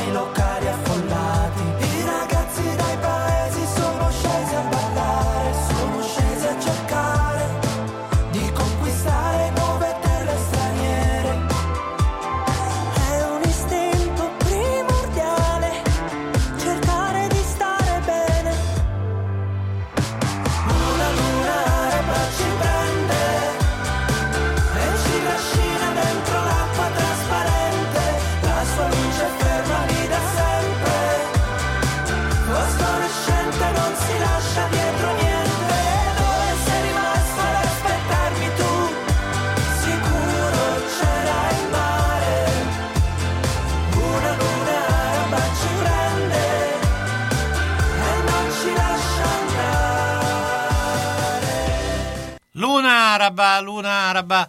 Beh, eh, noi invece andiamo da eh, Pietro Maresca che a bordo della sua 500 eh, eh, Amaranto, eh, anzi Red, più che mai attivo. eh, Pietro, buongiorno.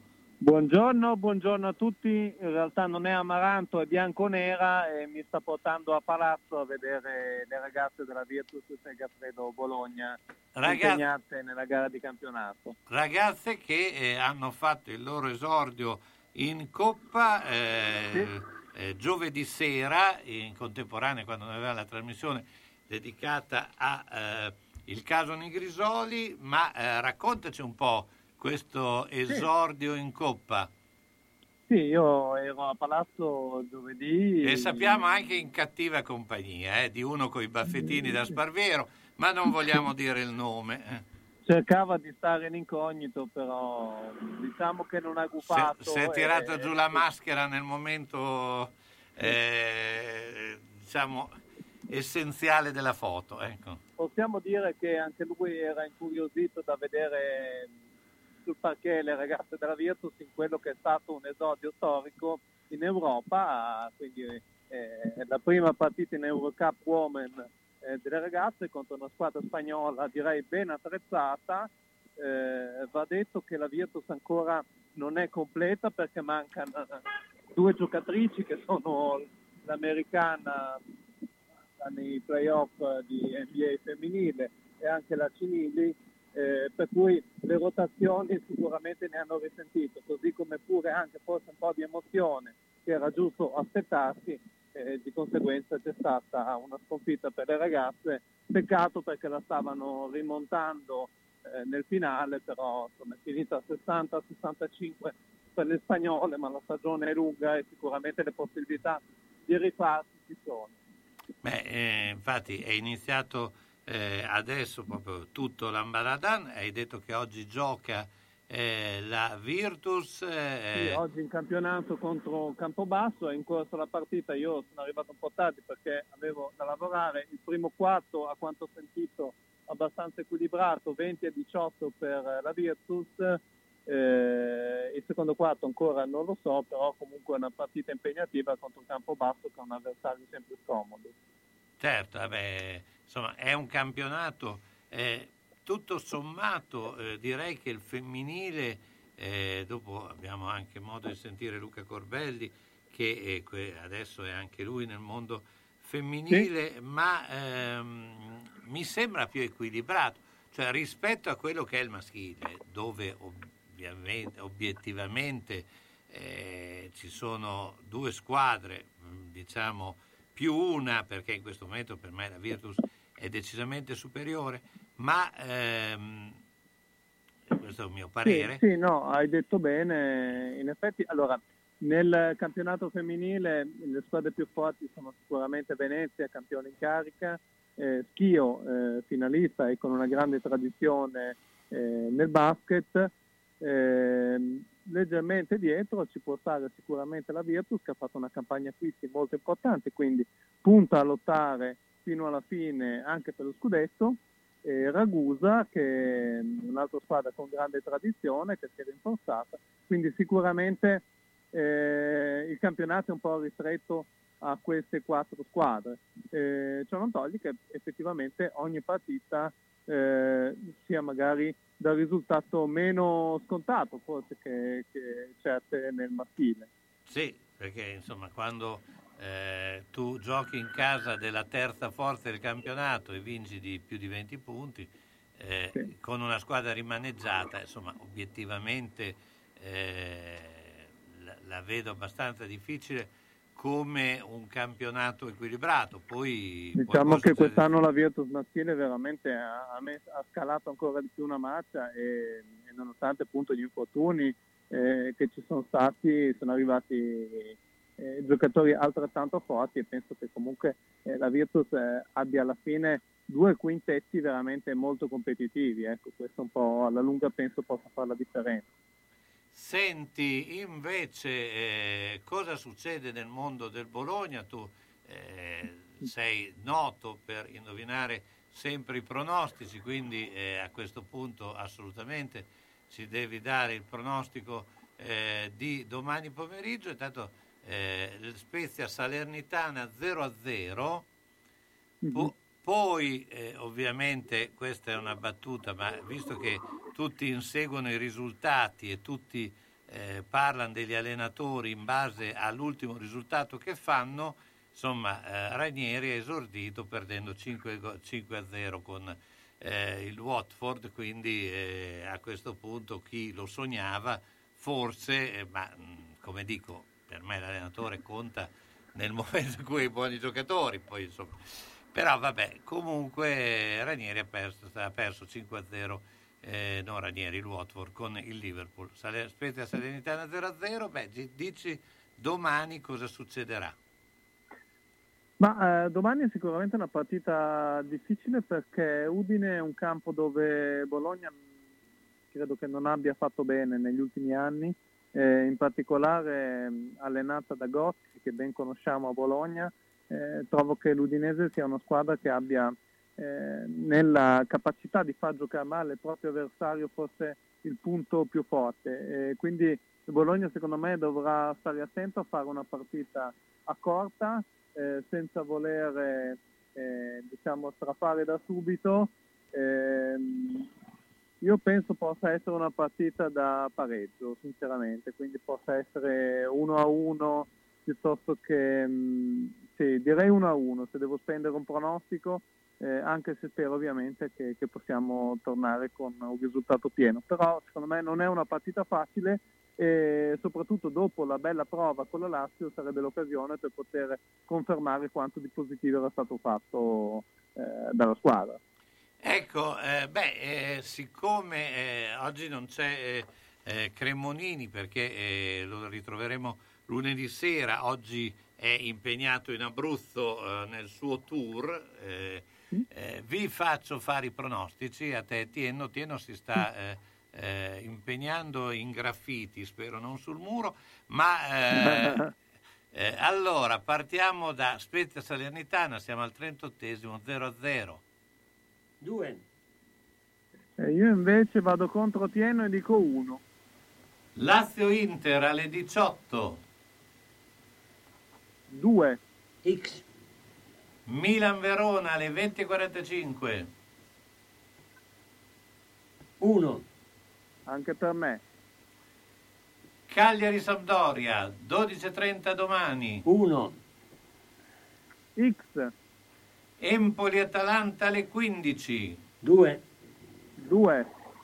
Genoa Sassuolo sempre alle 15. X. Vince Sassuolo. Io dico X. Udinese Bologna, sempre alle 15 domani. 2-0 per noi. Mi piace l'ottimismo di Tienno. No, perché l'altra volta ci aveva sbagliato e allora adesso si vuole eh, riconvertire. Eh? Io tengo X 1-1. Napoli-Torino alle 18. 1. X. Juventus Roma 20.45 sempre, alle, eh, sempre domani. Io spendo una doppia, 1-2. E io completo l'altro X. Mentre lunedì 18 ottobre si gioca Venezia-Fiorentina alle 20.45. 2. 2. E eh, beh, io intanto Pietro ti ringrazio, Pietro Maresca, Grazie. ciao. Ciao Pietro. Grazie, Carlo, buon... Ciao Tienno, ciao, buona domenica a tutti. Una mia amica è stata nel paese dove si mangia più frutta. Dove? A Macedonia. A proposito, non vedo più la signora Arancia fare la spesa. Ah, per forza, mandarino.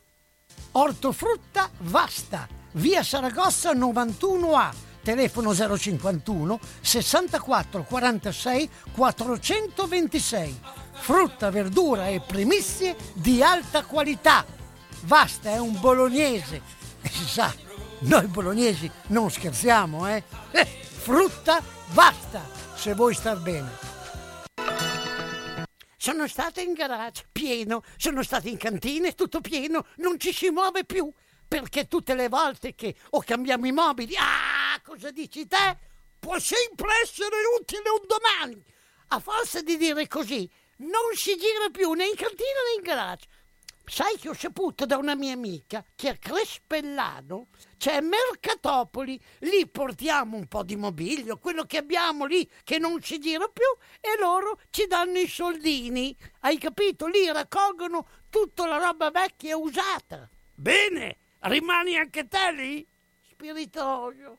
Mercatopoli a Crespellano, via Provinciale 43, 051 672 02 16.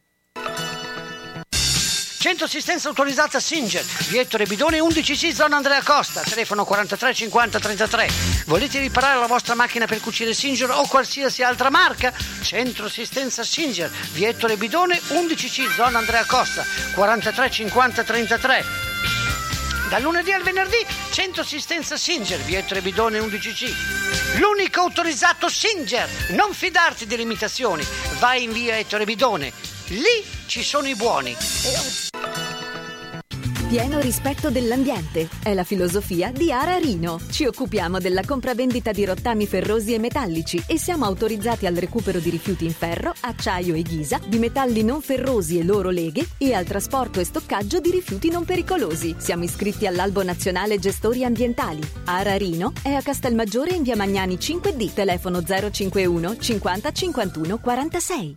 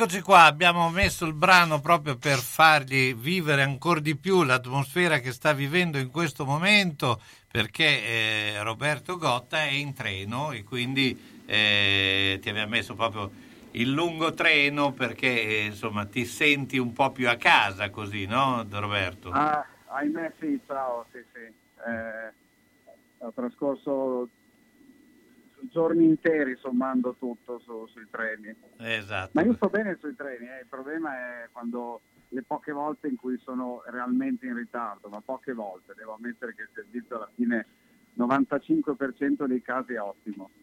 beh, insomma, sei uno dei pochi che lo dice, però questo eh, fa piacere saperlo, ecco, eh, visto che tutti si lamentano sempre dei treni, almeno eh, io credo che eh, il servizio treni, cioè, se guardi il confronto a quello delle altre, di altre nazioni, non è il massimo, però bene o male, insomma, eh, fa sempre quello che in teoria dovrebbe fare. Ecco questo.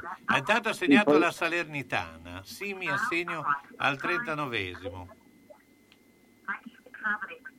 Ecco qua, sì no, io nel, nel tragitto Milano-Bologna raramente ho avuto problemi, quando ho avuto ritardi non sono stati influenti, diciamo che questo è importante, anzi in alcuni casi è andata anche bene perché il ritardo è stato eh, notevole, non mi ha impedito di lavorare e ho ottenuto anche il rimborso perché il ritardo è andato oltre una certa quota di, di, di minuti.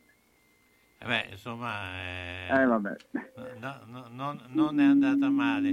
Senti, eh, però, intanto, eh, insomma, guardando il primo risultato del, eh, della Premier League, insomma, c'è stato questo Watford di Ranieri che ha preso 5 gol dal Liverpool in casa. Insomma, prima facevo la battuta dicendo che tutti quelli che speravano in Ranieri, se guardano i risultati, però insomma, gli allenatori secondo me non si devono valutare dai risultati, però eh, visto che molti lo fanno, insomma, eh, questo punto eh, no, non dispiace che no, cioè, eh, no, non dispiace più che non ci sia insomma, Ranieri a Bologna.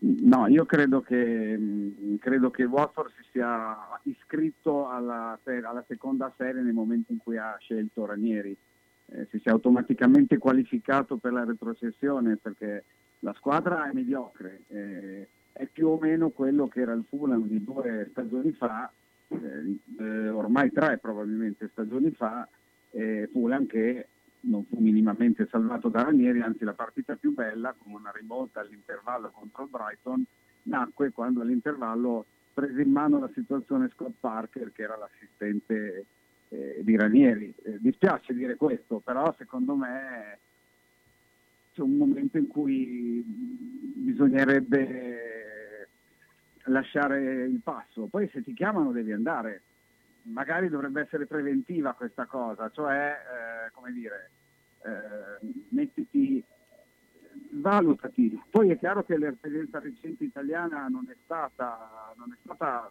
brutta, però io non lo so, eh, ho questa idea che applicherò anche a me quando sarà commento, che arriva un, un istante in cui devi, devi fare un passo indietro. Certo, e questo, beh, diciamo nello sport non è così frequente eh, è un po' la polemica che è nata, polemica insomma, tra eh, eh, Rossi e Luchinelli, insomma, cioè, eh, poi forse un ex campione o non dovrebbe dire così di un suo collega, però obiettivamente... No, infatti, infatti. Questo... Infatti, queste cose dette tra colleghi non, non, mi piacciono perché poi può sembrare che ci sia invidia, risentimento. Io ho valutato su quello che è accaduto nel, nell'ultima stagione inglese, che è stato vera, veramente deprimente. Ecco. Eh, non valuto nemmeno su quello che è accaduto nelle, nelle, nell'esperienza recente perché è da un'altra cosa. Certo. Devo essere sincero, fu intervistato Ranieri alla Sampdoria all'inizio e disse io senza allenare non vivo bene, qualcosa del genere. E puoi interpretarlo come enorme passione ma anche come incapacità di dedicarsi ad altro. Poi è chiaro che la passione della vita, prima da calciatore, lo ricordiamo, da allenatore è stata il calcio ed è difficile staccarsi. Eh, non lo so, mi aveva lasciato perplesso quell'affermazione, non riesco a stare senza allenare perché mi ha, mi ha dato più l'idea di qualcosa di negativo che certo. di qualcosa di positivo. Ecco. Certo, eh beh, sicuramente quello. Senti, c'è Tienno che eh, voleva farti eh, delle domande. Sì, come si può spiegare secondo lei la diversità di prestazioni di Scovolsen in nazionale e nel Bologna? Ottimo in ah, nazionale e mediocre eh. nel Bologna. Poi per continuare eh. faccio anche la seconda. Sì, eh sì. Se il Bologna continua a giocare con questo modulo che pare più congeniale, però non saltiamo tutti sul carro del vincitore, ricordiamo anche le belle cose che ha fatto prima, no? Ce ne sono state. Quindi, Eh, non, ho, non ho sentito bene questa, scusami. se, se il Bologna continua, se il Bologna continua a giocare con questo modulo, che pare, Sì, sì. pare più congeniale alle caratteristiche dei Sì, giocatori, però non vogliamo saltare tutti sulla- sul carro del vincitore, perché ricordiamo che anche prima ha fatto delle buone cose il Bologna. Quindi voglio Eh, dire, se- allora, se continua così, che prospettive ci sono per Olsen, Sansone, Orsolini? Eh, prospettive di febbraio, non lo so, Eh. o anche magari di prestiti. No, allora il discorso di Scovolsen è legato anche all'ottimo rendimento della sua nazionale. Certo. Perché comunque è chiaro che evidentemente c'è, una, proprio c'è un progetto diverso, c'è un ambito diverso e quindi è abbastanza difficile ricollegare le due cose. Io, Eh, io direi, scusa eh, Roberto, anche agli avversari che ha affrontato per ora la Danimarca. Beh, è anche vero. Cioè, esatto, no, sì, perché sì, cioè, sì, un sì. conto è giocare contro Lazio, eccetera, un conto è giocare contro, cos'è, gioca con, eh, credo che sia l'Austria. Loro hanno giocato con, le con Israele, Farer, Sì. Scozia, me ne manca una. C'è, c'è l'Austria in quel giro lì, sì, insomma, Eh, un girone lì, eh, è un girone particolare, la Scozia sembrava spacciata 20 giorni fa, adesso è quasi qualificata. Tra l'altro la Scozia avrà l'ultima partita in casa con la Danimarca, Danimarca abbastanza tranquilla diciamo. Sì, non è un girone di quelli che dice oddio, oddio. eh, è- è- c'entra anche quello effettivamente. Alcune partite che, che se ne dica in campo internazionale sono facili. Poi chiaro, la Scozia ha vinto con un golletto alle Fareur perché comunque è una trasferta lunga, perché gli altri ci danno, non che gli scozzesi abbiano tutto questo livello tecnico da dire gli altri sono fisici, noi tecnici. Alcune partite sono scomode, altre sono passeggiate e quando sono passeggiate ti esalti come tutti i tuoi compagni di squadra. Quando tutto funziona bene, rientrando al discorso Bologna, eh, è chiaro che il e il cambio di utilizzo di alcuni giocatori lascia, qualche, lascia le perplessità che hai detto. Eh, Cosa, cosa sarà? Però, allora, intanto è chiaro che le valutazioni le farà Mihailovic con lo staff e tutto il resto, però può darsi che in qualche modo si preveda una rotazione per tenere alto il- Pronto? la scossa. Eh, sono qua. Sì, è Sono stato qua. un momento di vuoto. Sì, dicevo, l'importante è che la scossa non arrivi dal cambio di modulo in sé, ma dalla continuità di rendimento con quel nuovo modulo e in questa continuità può anche darsi che si possa ruotare un pochino più i giocatori che vanno in campo e quindi rivalorizzare chi magari ha avuto all'inizio meno spazio. Poi è chiaro che bisogna incastrarsi in posizioni sul campo che richiedono compiti diversi rispetto a quelli di prima, questo è ovvio. Poi io credo che nell'ultimo mese sia entrato un elemento che non era prevedibile, che almeno che non era previsto, perché Tate è un giocatore che Ah, sta- sì, ah, sì. cioè, voglio dire, in questo momento ha scombinato tutte le carte perché ha cambiato proprio il meccanismo e non era così scontato che lui avesse questo impatto così forte nel gruppo. È chiaro che questo ti ha cambiato anche il modo di eh, giocare. D'altra parte uno Vero. che in, in, eh, tre partite ha fatto due gol, ha, eh, vabbè, ha anche causato il rigore, però eh, vuol dire che era Eh. ben dentro eh, la situazione di gioco, quindi eh, effettivamente è un giocatore che in questo momento eh, sembra, è difficile tirarlo giù. Ecco, Anche io- perché ha un piede, il lancio su Barro sta dimostrando che ha un piede eccellente. e, e quindi ti ha cambiato anche il modo di, di- di impostare la squadra, perché insomma... Sì, sì. eh, Beh, allora è, è costato 6 milioni se non vado errato, Sì. quindi comunque è uno che è giusto che sia adesso importante. Certo. non è, è- è- è- è venuto fuori in maniera quasi improvvisa, però coerentemente con eh, diciamo, il motivo per cui è stato pagato così tanto. Quindi è Certo. chiaro che adesso lui deve giocare sempre, Sì, chiaramente, e questo va a cascata sugli altri compagni di squadra e di reparto. certo, poi però, ha cambiato... però è chiaro che cioè, quando uno poi ti fa quello che hai detto, ti fa anche gol, dimostra di esserci, perché è vero, hai detto rigore causato vuol dire che c'era, gol segnati per lo stesso motivo, perché uno che c'è, Certo. lasciando stare errori portiere, tutto il resto, però bisogna esserci, il solito discorso, cioè la palla poteva cadere tranquillamente per una rimessa dal fondo dall'altro lato, no?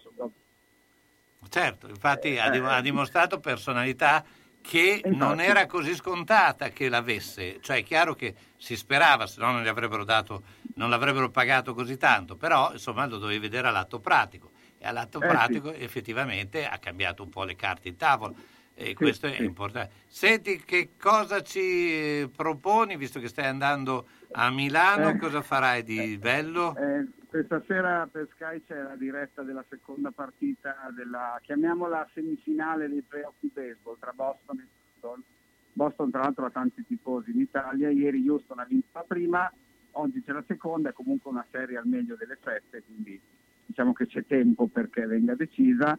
E poi domani alle 10 e mezzo per la zona ho eh, Denver Broncos o lo Las Vegas Raiders della NFL, che è una partita diciamo importante perché hanno perso tutte e due recentemente e una delle due, una delle due, quella che perderà perché il pareggio è abbastanza raro, sarà un po' nei guai in prospettiva playoff. Quindi quando sono così, quando contano, ovviamente è sempre meglio farle.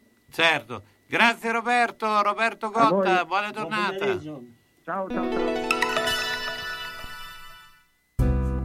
Scegliere un lampadario per la propria casa o il proprio luogo di lavoro non è facile. Meglio farsi consigliare da Bohemia Crystal, dove trovi lampadari su misura e tutti gli stili esistenti. Possibilità di restauro dei vecchi lampadari o sostituzione del sistema di illuminazione. Eccetto domenica e lunedì mattina, Bohemia Crystal consiglia di prendere un appuntamento per visitare il negozio di via Primo Maggio 12 a quarto inferiore 051 76 70 57 oppure 329 097 55 66. A grande richiesta direttamente dalla Fornace, lampadari di Murano in esclusiva. Taglie forti a Bologna? Il meglio è solo da Iudonne Brugi Shop. Non perdete nuovi arrivi autunno-inverno donne e uomo fino alla taglia 80. Vi aspettiamo con tantissime novità. Oltre ai nuovi arrivi Sofia Curvi in esclusiva da Iudonna Lizalù, tantissime proposte per ogni occasione in tutte le taglie. Una collezione frizzante bella e colorata. Novità uomo con la qualità dello stile italiano, con una vestibilità incredibile ed un prezzo senza paragoni fino alla taglia 6XL. E allora vi aspettiamo a Bologna in via Bentivogli 13, zona ospedale Sant'Orsola, dal lunedì al sabato, dalle 8.30 alle ore 13, dalle 15.30 alle 19.30. Parcheggio gratuito in garage adiacente e per maggiori dettagli 051 34 08 93. E se non potete venire a trovarci www.lavetrinadimarina.it. Io donne Brugi Shop, qualsiasi taglia abbiate noi l'abbiamo.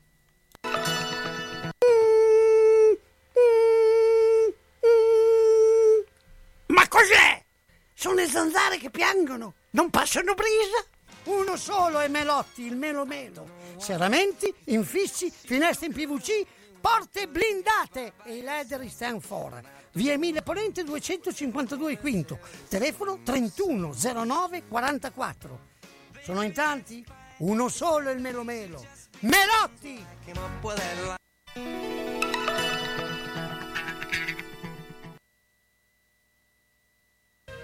E ben ben, guarda la mia casa. Devo rifare tutto, l'impianto elettrico, quello idraulico, devo aggiustare i muri e imbiancarli e non posso farlo da solo. Devo rivolgermi a un'azienda seria e onesta. Ma perché ti preoccupi? C'è Ciaccio Casa. Pensano a tutto loro, dalle pratiche amministrative alla gestione del cantiere, risolvendo tutti i problemi del tuo appartamento, del tuo ufficio, del luogo dove necessita la loro attività. Con Ciaccio non ci sono problemi e se ci sono te li risolve. Ciaccio Casa, telefono 051 615 1301. Ma perché non ci ho pensato prima?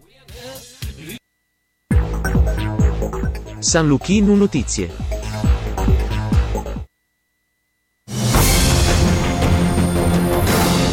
Buon pomeriggio dalla redazione. Apriamo con la manifestazione dei sindacati a Roma sul palco di Piazza San Giovanni gli interventi dei vari leader sindacali. Il segretario generale della CISL Luigi Sbarra ha detto si sciolgano subito le organizzazioni neofasciste e neonaziste alla mobilitazione. Lo ricordiamo hanno aderito migliaia di persone per dire no a tutti i fascismi a una settimana dall'attacco alla sede della CGL. Il leader della stessa CGL Maurizio Landini ha dichiarato qui si difende la democrazia di tutti. In questa piazza c'è la nuova resistenza, ha detto invece il segretario della UIL Pierpaolo Bombardieri. La resistenza che è quella che ha combattuto il fascismo. Vogliamo riaffermare i valori della democrazia, della partecipazione e del rifiuto della violenza, ha aggiunto il leader della UIL. Intanto oggi su Twitter la numero uno di Fratelli d'Italia, Giorgia Meloni, ha scritto il 16 ottobre del 1943, 1022 tra uomini, donne e bambini vennero deportati dal ghetto ebraico di Roma dalla furia nazifascista. Sopravvissero solo in 16. Ricordare questo orrore, il momento più basso della storia d'Italia, è un dovere di ogni italiano. Mai più questo odio. È slittata invece, si apprende per ragioni di opportunità, la visita della delegazione di Fratelli d'Italia Italia al ghetto di Roma. La cronaca continua ancora a salire il triste bilancio delle vittime sul lavoro. Un operaio di 37 anni è deceduto a Lanciano, in provincia di Chieti, in un incidente in un cantiere edile allestito per realizzare un gasdotto. L'uomo sarebbe sceso in uno scavo per fare alcuni controlli quando è stato travolto da una massa di terra in seguito al cedimento di una parete, mentre un altro lavoratore di 47 anni ha perso la vita a Santa Croce sull'Arno, nel Pisano. Dall'estero un terremoto di magnitudo 5.1 Richter ha scosso la città iraniana di Yazdan Shah, nella provincia di Kerman, alle 15.16 ora locale. Il sisma avvenuto a una profondità di 10 km ha interessato anche le vicine città di Zaran e Kianshar.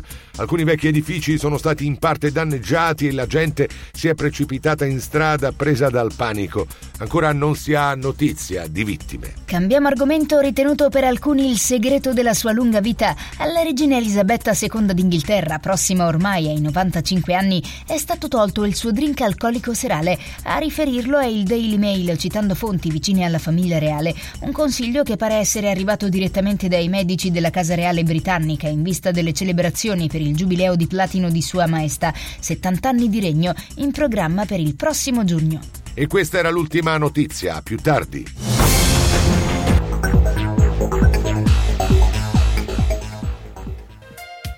Ben guarda la mia casa. Devo rifare tutto, l'impianto elettrico, quello idraulico. Devo aggiustare i muri e imbiancarli e non posso farlo da solo. Devo rivolgermi a un'azienda seria e onesta. Ma perché ti preoccupi? C'è Ciaccio Casa. Pensano a tutto loro, dalle pratiche amministrative alla gestione del cantiere, risolvendo tutti i problemi del tuo appartamento, del tuo ufficio, del luogo dove necessita la loro attività. Con Ciaccio non ci sono problemi e se ci sono te li risolve. Ciaccio Casa, telefono 051 615 1301. Ma perché non ci ho pensato prima? Sono le 16 e 6 minuti. Eccoci qua, torniamo in studio e andiamo a parlare di judo e quando parliamo di judo abbiamo il maestro Franco Trazzi. Ciao Franco, buongiorno. Ciao Carlo, buongiorno a te agli ascoltatori, buongiorno, buongiorno a tutti. Allora Franco, beh insomma, eh, parliamo anche un po' di agonismo, eh, come sta andando la, eh, insomma, il, il, mondo del judo in funzione anche degli appuntamenti che eh, insomma eh, inizieranno a essere anche piuttosto numerosi, no? Sì, guarda, eh, non più tardi, tre settimane fa, abbiamo fatto a Cesenati i campionati nazionali ICS, quindi è stato il primo appuntamento dopo due anni di ferma, dove abbiamo partecipato con 18 atleti, abbiamo fatto due primi, un secondo e un terzo, quindi niente di eclatante, ma diciamo che siamo ancora competitivi, quindi questa è una grossa soddisfazione. Poi abbiamo fatto domenica scorsa le qualificazioni per i campionati italiani cadetti a Castelmaggiore, quindi tutto con protocollo super rigido, quindi tamponi a tutti gli atleti che gareggiavano, a tutti i tecnici. Il 31 di ottobre organizzeremo noi come Castenaso, quindi al nostro palazzetto qua di fianco, tu avrai visto sicuramente, le qualificazioni per i campionati italiani esorienti B, quindi anno 2007-2008, e juniores, quindi 2003, 2002, 2001. Quindi direi che l'attività agonistica è ripartita con molta spinta e molta voglia di far bene, chiaramente con dei protocolli molto rigidi, quindi l'atleta e l'accompagnatore si presenta sul posto gara con eh, Green Pass, quindi o Green Pass da vaccinazione o da tampone, poi viene fatto ulteriormente un tampone rapido, quindi si ha praticamente la certezza quasi al 100% che chi gareggia, va dentro è sano, quindi non a caso le ultime qualificazioni che fatte Castelmaggiore, più di 100 persone, non c'è stato un solo caso positivo, quindi diciamo che stiamo andando avanti in sicurezza, come si usa e si abusa anche di dire. Quindi diciamo che gli allenamenti sono ripartiti bene, sono ripartiti bene con i bambini, abbiamo due corsi pieni di bambini, abbiamo una ventina di bambini ogni corso, quindi pieni, veramente pieni, ai limiti diciamo, della, della regola. Siamo soddisfatti, il lavoro fatto quest'estate con campo estivo ha pagato perché molti bambini venuti al campo e sono iscritti nei nostri corsi di giudo, quindi si vede che sono trovati bene, perché come tu sai molti nostri educatori sono poi alla fine dei tecnici, quindi non era altro che una continuità del lavoro estivo fatto. Ecco, quindi non ultimo abbiamo aperto una serie di staccata Molinella, quindi anche se un po' distante da noi, però è una, una trentina di iscritti anche là di ragazzi che fanno judo con il nostro tecnico. Quindi diciamo che siamo soddisfatti, pieni di idee, pieni di voglia di crescere. E, e di speranze che non ci si fermi più, perché alla fine quello che è importante è quello, la gente viene, la gente ci segue, se continuiamo così sono molto molto soddisfatto. Ecco, ma a, a Molinella, eh, per intenderci, è rivolto ovviamente a, eh, ai ragazzi di là, no? principalmente, oppure c'è anche chi si sposta da, eh, da, dalle vostre parti, che Molinella No, non è è, proprio che- a due passi da... da No, cioè, eh, non è lontano. circa 25 km, quindi è chiaro che avere fatto nascere una, una serie distaccata là, che già c'era una palestra prima, ha avuto dei problemi nell'anno del Covid, ha riaperto adesso come sede di Castenaso e chiaramente è rivolta a una a persone che abitano a Molinella, che abitano nei paesi della vicina zona ferrarese, vicina zona dell'Argentano, quindi a tutti quei paesi, quelle cittadine che sono nell'arco di 10-15 km. Quindi è chiaro che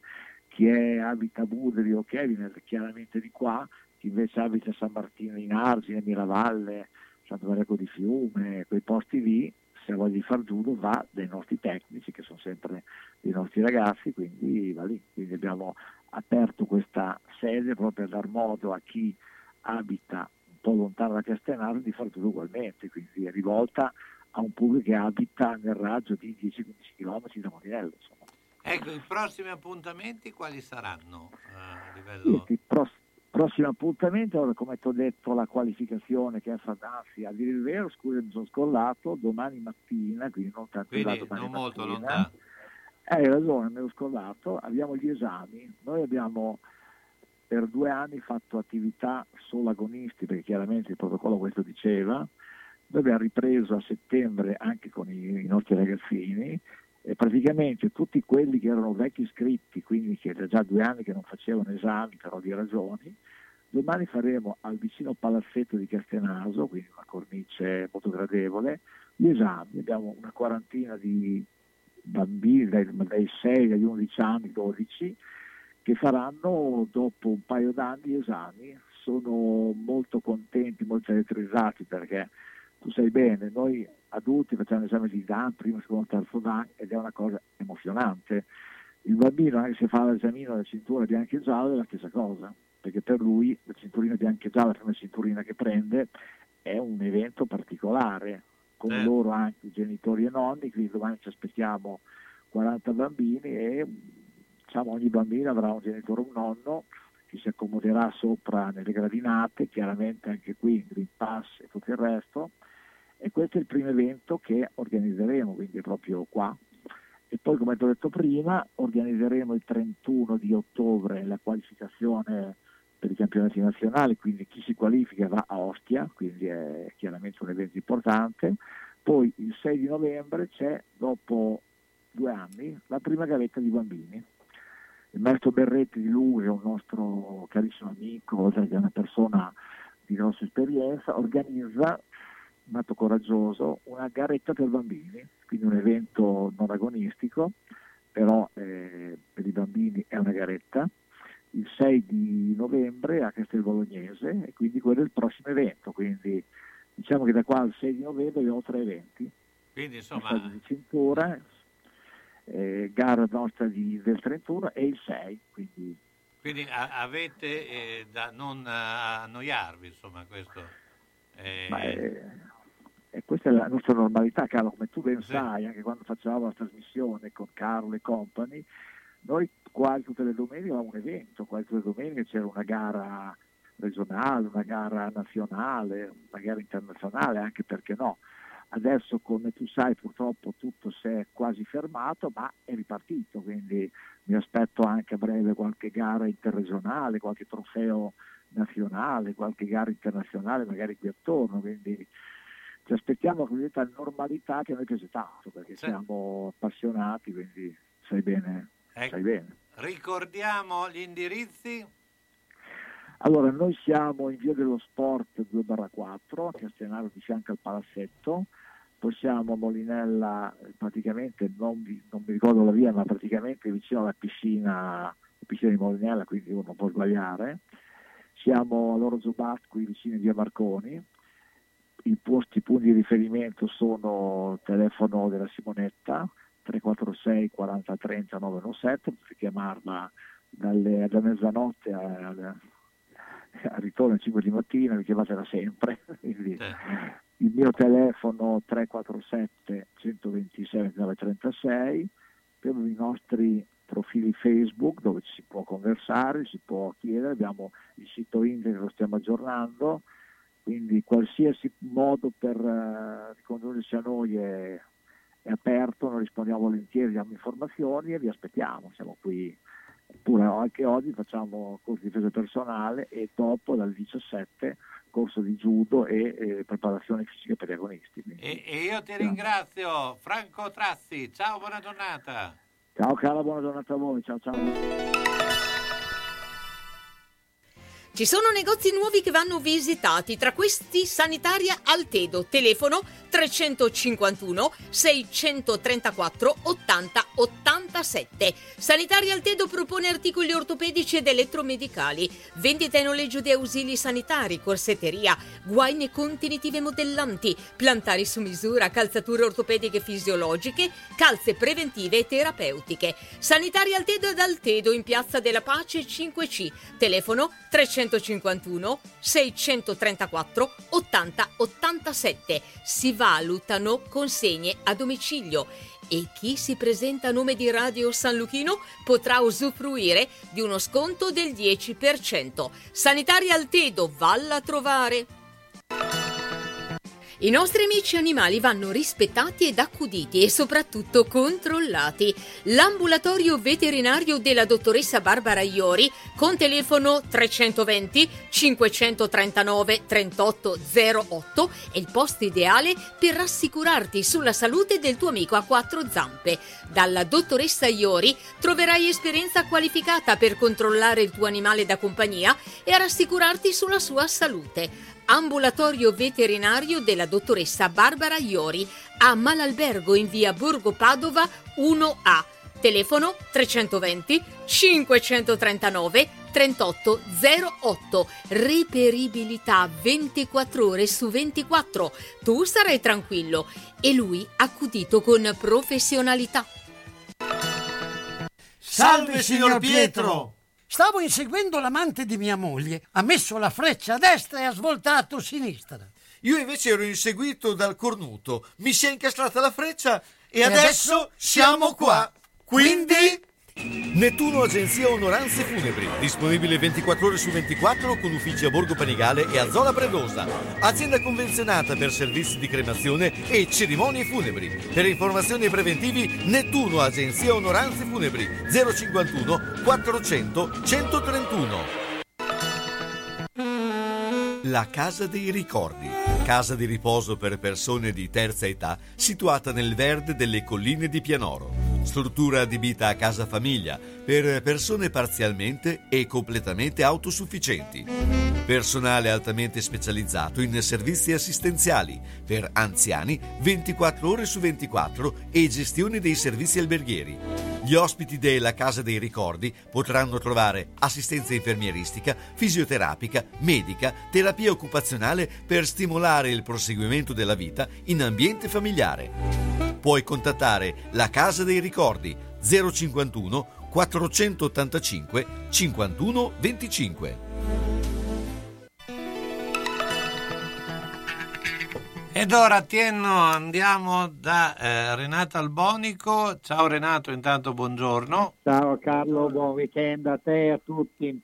Beh, eh, insomma, eh, quando parliamo di Virtus, prima dicevamo insomma, eh, che eh, è la squadra che tutto sommato eh, è, è la potenziale killer già del campionato, perché vincere a Venezia con quel margine e soprattutto con la squadra incompleta vuol dire che eh, tanti tanti avversari non ha. Sì, però il campionato è lungo, ecco. eh. sappiamo che ci, ci, possono essere diciamo, ecco, dei cali di tensione e tante cose. Certo che la squadra per adesso ha dimostrato di essere molto ma molto tosta, ecco, sono assolutamente curioso di rivedere adesso non è che mi sfugge il nome, ma posso anche sbagliarmi, Samson, no? il, nu- il, nuovo che hanno preso, e poi sicuramente di rivedere Mannion, eh, che, che, non lo vediamo dalle, dalle, Olimpiadi, e questo nuovo Cordier. Ecco, eh, voglio dire, il campionato è lungo, ecco, io metterei sempre sullo stesso piano Milano e, e, e Virtus, ecco. E, sai, no, dipende poi da tante so, cose. Sono ecco, quelle dipende. due, però le Sì, altre, quelle due, certo, no, le certo. altre non vedo, anche perché a meno che non eh, iniziano a, a mettere eh, soldi che mi sembra che non ne abbiano al momento. No, questo è... Cioè, è senso, non che non abbiano ecco, avrebbero- soldi, non abbiano soldi da, eh, da essere competitivi con le prime due. Certo, certo, certo che se Venezia è quella che abbiamo visto, ecco, una settimana fa, eh, può dare poco fastidio, diciamo, alle prime due. Ecco. No, mi riferivo al fatto ecco, di- della Virtus che non è da sola naturalmente, ma eh, Milano è competitiva almeno quanto loro e anche Milano sta dimostrando di avere spalle grosse eh, anche in Eurolega, ecco, quindi eh, voglio dire è una signora squadra naturalmente anche lei. Eh, come ti dicevo già l'altra volta, ecco, purtroppo non credo che faccia bene al movimento in generale un campionato dove si parte così in maniera diciamo eclatante, eh, dove ci sono due squadre e tutto il resto non so quanto conti, insomma, ecco, per quel che riguarda il campionato. Sì, anche perché appunto eh, le, le- le partite adesso eh, sono più legate a- ai risultati delle, eh, dalla terza in giù, insomma, dove Certo. probabilmente ci sarà una gran lotta eh, anche per eh, quella che potrà essere la salvezza, ecco, Sì, che- sì, eh, certamente, anche perché lì ci sarà un gran miscuglio. Ma per esempio, ecco, ti voglio dire, eh, fra qualche ora andrò a vedere la Virtus che gioca contro Trieste. Allora è chiaro che la partita eh, non si può dire niente, bisogna aspettare che finiscono i 40 minuti, però da spettatore, cioè che cosa mi aspetto di questa partita? Non mi aspetto di vedere una partita di basket, quello che, che vorrei- che voglio andare a vedere è la curiosità di rivedere Mannion, di vedere Cordier, di vedere Samson, ecco. Eh, mi dispiace che molto probabilmente non ci sarà eh, Teodosic, anzi credo che non ci sarà sicuramente. Ecco, sono questi gli interessi, non la partita di per sé, il risultato, che poi dopo voglio dire eh, sul quale non possiamo mettere una mano sopra no? finché non è stato eh, completamente fatto. Però ecco, voglio dire, l'interesse non è più l'interesse del risultato di una partita, almeno iniziale, ma l'interesse nel vedere solo alcune cose. Ecco, questo non va tanto bene. ecco. Certo, no, anche perché obiettivamente le differenze ci sono e sono piuttosto eh, evidenti. Ecco, un tuo parere invece sulla Fortitudo che eh, insomma, ha vinto eh, abbastanza, direi, bene eh, contro Pesaro, ma a, insomma, a Brindisi probabilmente anche contro una squadra più competitiva, insomma, si è un po' eh, fermata, ma eh, è comunque una squadra in costruzione, no? Certo, certo. Allora ho visto la partita per televisione contro Pesaro e ti dirò che mi ha favorevolmente impressionato, anche perché venendo da un momento brutto, tra il cambio dell'allenatore, eh, giocatori che sono infortunati, altri che hanno un rendimento eh, inferiore a quello che ci si aspettava, mm, eh, voglio dire, ha avuto una reazione che sicuramente è stata diciamo, quasi inaspettata, diciamo, eh, è veramente stata una cosa molto bella per quel che riguarda la Fortitudo, meno naturalmente per Pesaro, perché anche Pesaro invece veniva da una bellissima partita la settimana prima e poi invece non ha fatto vedere niente di quello che avevamo visto.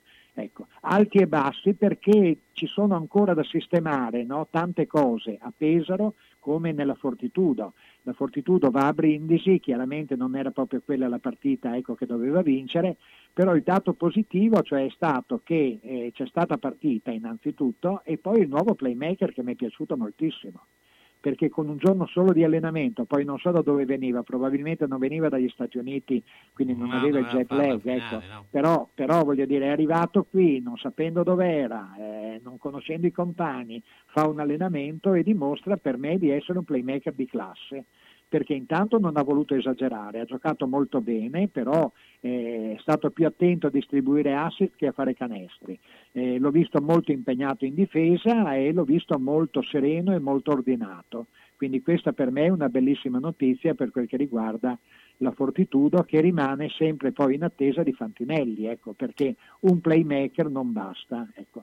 Baldasso per me ne, ne guadagnerà molto ecco, dalla faccenda che eh, la squadra sarà al completo perché lui potrà fare quello che eh, riesce a far meglio, e cioè la guardia. Ecco, la guardia che viene su dalla panchina e che può girare la partita con due tiri, con una difesa, un rimbalzo, cose del genere. Ecco. Ci sono stati dei segnali incoraggianti di Brindisi, credo, perché la squadra è stata in partita fino quasi alla fine eh certo, e poi sì, ha, sì. ha, dimostrato di avere quella forza d'animo per combattere le avversità, insomma, che, che è importante. Ecco, l'unica cosa, ancora un appunto che posso fare, no? Ma perché le squadre si vede che almeno quasi tutte sono ancora diciamo, in preparazione, stanno cercando delle identità, ecco che partite dove ci sono 200 punti, no? credo che Pesaro quanti punti ha fatto? Più di 100 sì. e la Fortitudo quasi. Sì.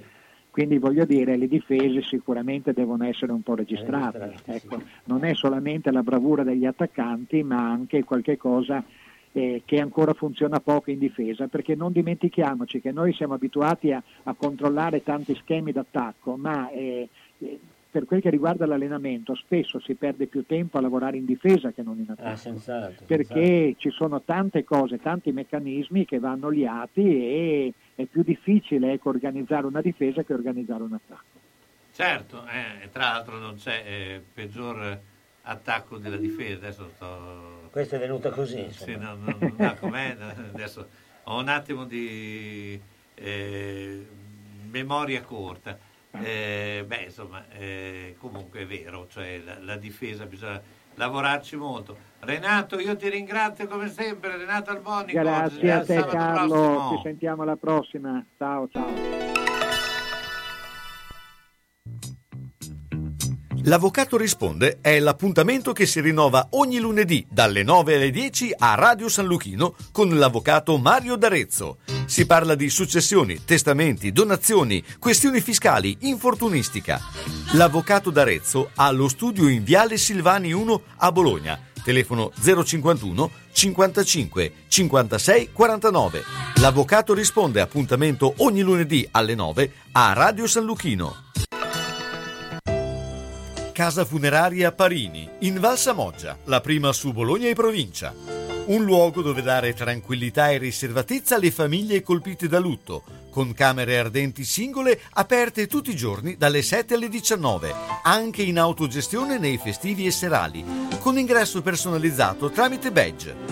L'agenzia funebre Parini è attiva H24 e, gestendo tutte le operazioni in loco necessarie per lo svolgimento del servizio, ottimizza i costi, riuscendo quindi a garantire la completa gratuità della permanenza in struttura, sia per gli utenti di Valsamoggia che di Bologna e provincia. Casa Funeraria Parini, in Valsamoggia, 335 818 7348 366 533 9382. Il conforto e la tranquillità di sentirsi a casa propria per porgere l'ultimo saluto al proprio caro insieme a congiunti e amici in completa riservatezza. Bruna? E questo chi è? Non ci vedo bene, devo stare attenta dove metto i piedi. Ah, ma adesso rimedio, eh. Vado da Mondovisione. Mi hanno detto che ci sono delle offerte fantastiche. Occhiale progressivo con lenti e montatura a soli 150 euro. Occhiale completo con lenti antiriflesso a soli 100 euro. Si può anche guardare il sito www.otticamondovisionebo.it. Mondovisione a Bologna in via Ferrarese 20C. Telefono 051 631 37 37. Professionisti esperti per vedere bene spendendo il giusto. Ciao Bruna! Eh, ma adesso ti vedo, eh, sono stata da Mondovisione. Ciao Mauro!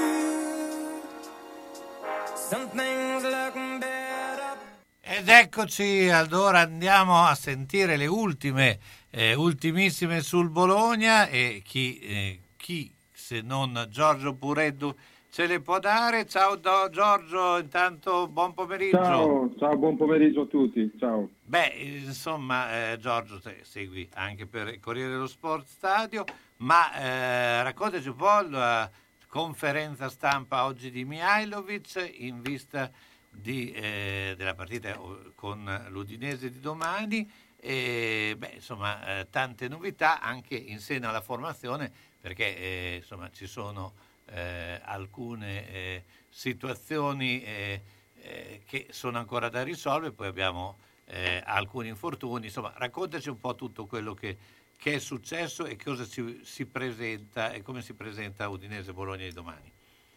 Ma direi che la novità più importante, io però sento un ritorno molto forte. Ma eh, noi invece ti sentiamo bene, quindi ok. se riesci a, a Un, sopportarlo... eh, di- diciamo la novità principale ovviamente è quella che riguarda Medel, no? lo aspettavamo, è arrivato dalla Sud America eh, stamattina e non ha potuto fare allenamento con, eh, con i compagni e soprattutto arriva da una settimana di grande ehm, lavoro, di grande fatica. Mihailovic per le partite che ovviamente ha giocato con il Cile.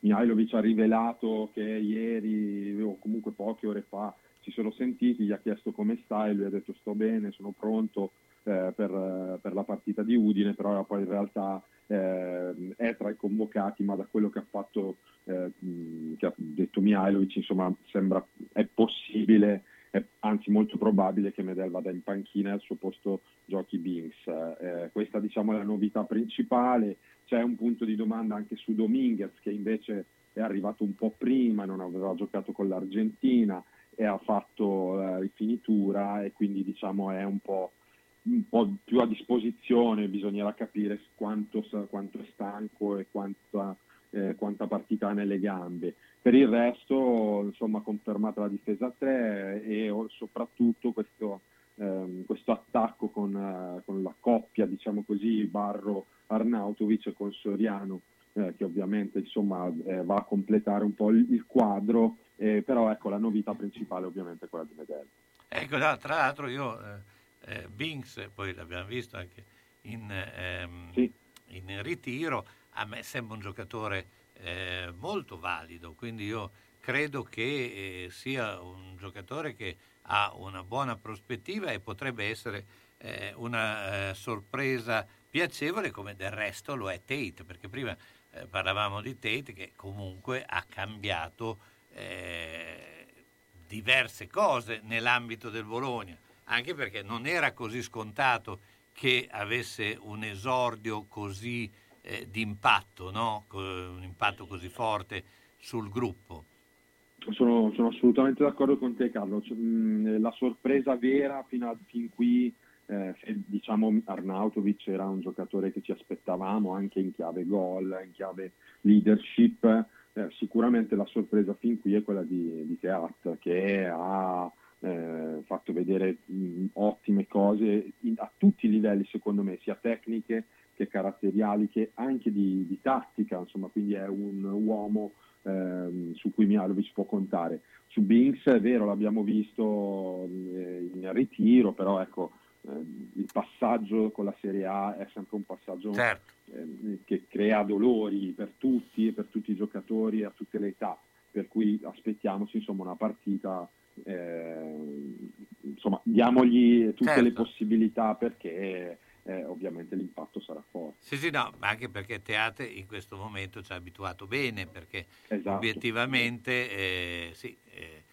in eh, tre partite comunque è sempre stato protagonista, perché anche a San Siro è entrato, ha fatto gol, con l'Empoli comunque c'era nel rigore, ma era un'azione eh, difficile che comunque si è preso una responsabilità abbastanza e poi con la Lazio ha giocato una partita sicuramente di, di alto livello, alto, ecco, che eh, si parla e si parla molto anche di modulo, questi- questo modulo insomma, che è previsto, credi che sarà quello che poi eh, Mihailovic porterà avanti anche per le prossime partite, cioè che sia eh, quello che più eh, corrisponde adesso alla sua idea eh, de- Bolo- di Bologna?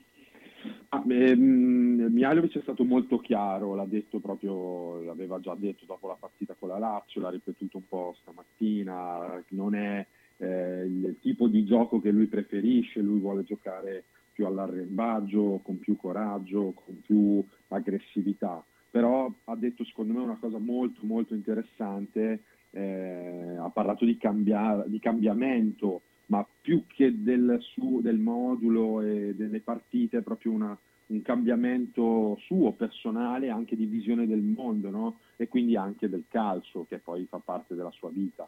Per cui eh, ha usato proprio questa parola, sto cercando di cambiare e quindi credo che eh, questo equilibrio che il Bologna sta cercando e, e, che secondo me non ha ancora trovato perché le, poi i risultati ce lo dicono chiaramente, no? tanti alti e bassi, però la strada che sta cercando Mihailovic è quella un po' del cambiamento proprio per trovare un equilibrio ehm, che permetta a questa squadra di affrontare delle partite con più serenità, cioè eh, non eh, andare a San Siro e prendere sei gol di scarto e neanche eh, fare delle partite clamorose eh, co- come se fossero così un unicum, eh, cioè come quella con la Lazio, cioè una, un, bisogna mediare tra questi due estremi e trovare la strada giusta. Io credo che per giocare con, per giocare con il modulo precedente a questo, quindi con due ali, due centrocampisti e Soriano libero di andare a sovrapporsi alla punta, occorre avere due centrali difensivi strepitosi,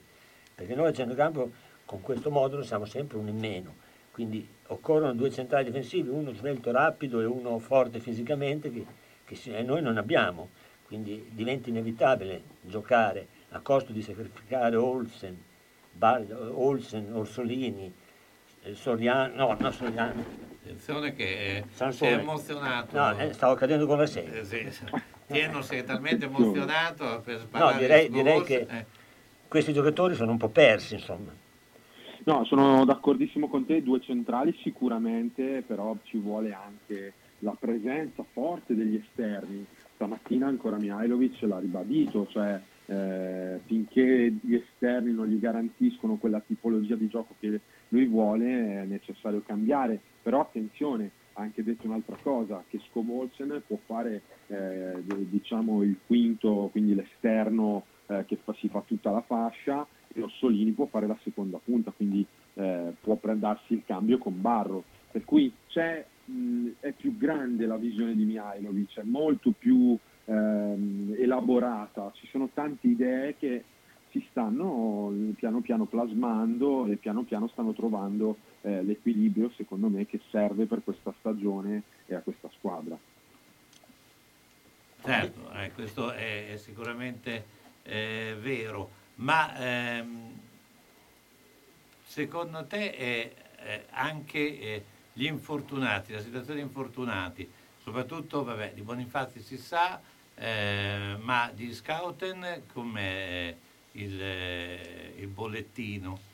Questo è il punto interrogativo più grande che c'è in questo momento all'interno del Bologna. Cioè, eh, Scouten l'ha detto poi Mihailovic, noi l'abbiamo insomma, scritto eh, diverse volte. Eh, Mihailo- eh, Scouten sta bene, nel senso che eh, dagli esami non risulta niente eh, di, di- nessun problema, però lui avverte un fastidio fisico che evidentemente lo fa stare male o gli dà, eh, non gli dà sicurezza quando gioca.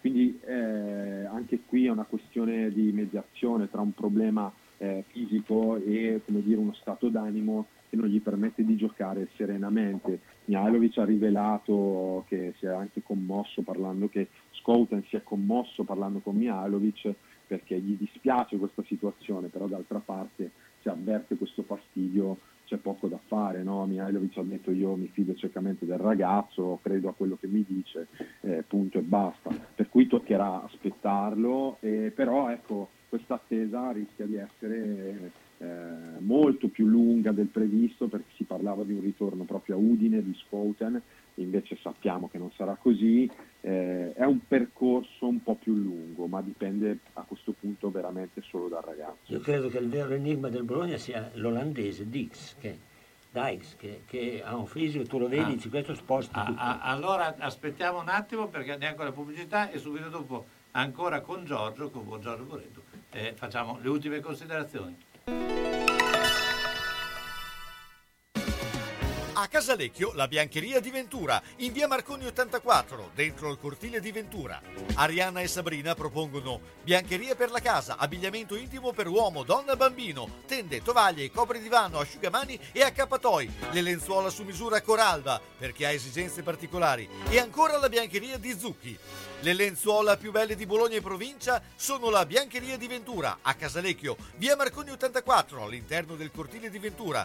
Telefono 051 50 60 294. Aperta anche al sabato e fa consegna a domicilio. E come diceva sempre Giorgio Ventura, roba bella, roba buona.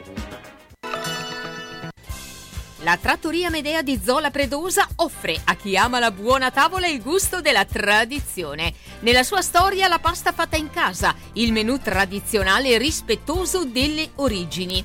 Eccetto il lunedì, la trattoria Medea è aperta anche a pranzo tutti i giorni. Massima disponibilità per eventi e serate particolari. Trattoria Medea a Zola Predosa in via Mincio 32. Telefono 340 149 94 42. Luca e tutto lo staff vi aspettano. Vieni che andiamo a fare una passeggiata al parco? No, ho un gran male alle gambe. Dai, vieni con me al supermercato. No, ho le ginocchia che non mi reggono. Allora ti porto subito da Palmirani a provare uno scooter elettrico. Tu starai comodamente seduto e lui ti porterà dove vuoi. Nel mese di ottobre c'è lo sconto del 10% su tutti i modelli. Vieni a provarli gratis e senza impegno. Per la stagione invernale ci sono già le nuove capotine e i parabrezza. Palmirani è ad Anzola Emilia, via Emilia 39M, telefono 051 73 38 10. Palmirani, se hai bisogno ci chiami. I nostri clienti lo sanno. Nel 2010 siamo stati i primi a offrirvi lo sconto rottamazione per passare ai televisori con il digitale terrestre e oggi siamo di nuovo in prima fila con il bonus TV dello Stato. Fino a 100 euro di sconto sui televisori di nuova generazione che dal prossimo autunno saranno indispensabili per seguire i canali digitali. Ma i fondi non sono infiniti. Affrettatevi per scoprire le tante promozioni che Brighenti Expert ha preparato per prendere al volo le migliori offerte e passare con facilità al nuovo sistema. E come sempre, tutta la consulenza e l'assistenza anche a domicilio che solo Brighenti sa darvi.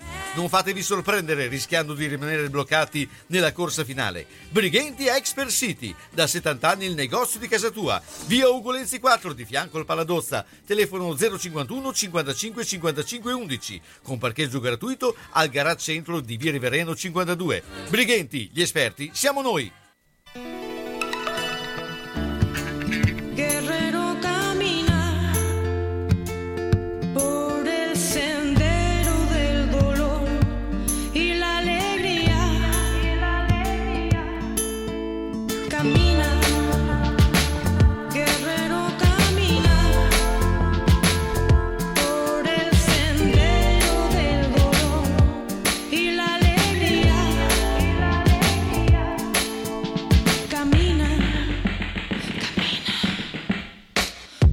Faccio un passo nella selva, senza briglie, senza sella.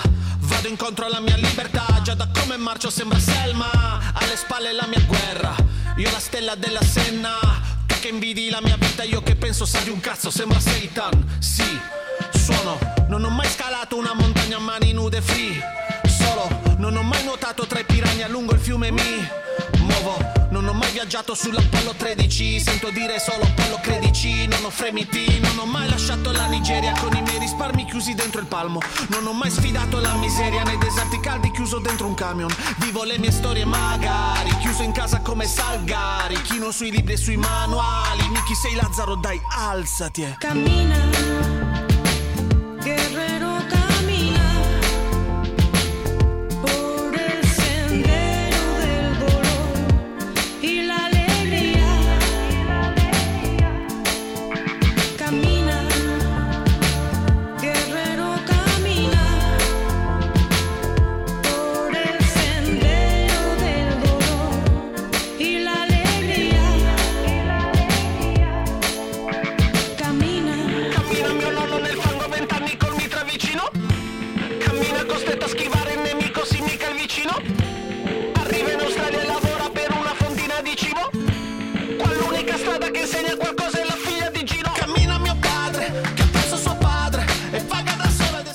Eccoci qua, allora, sempre con Giorgio Bureddu. eh, Eccoci qua. Allora, ti chiedeva Tienno eh, riguardo Dykes, eh, eh, com'era la situazione, se, se avevi eh, qualche notizia in più, perché il giocatore effettivamente eh, fa fatica a rientrare.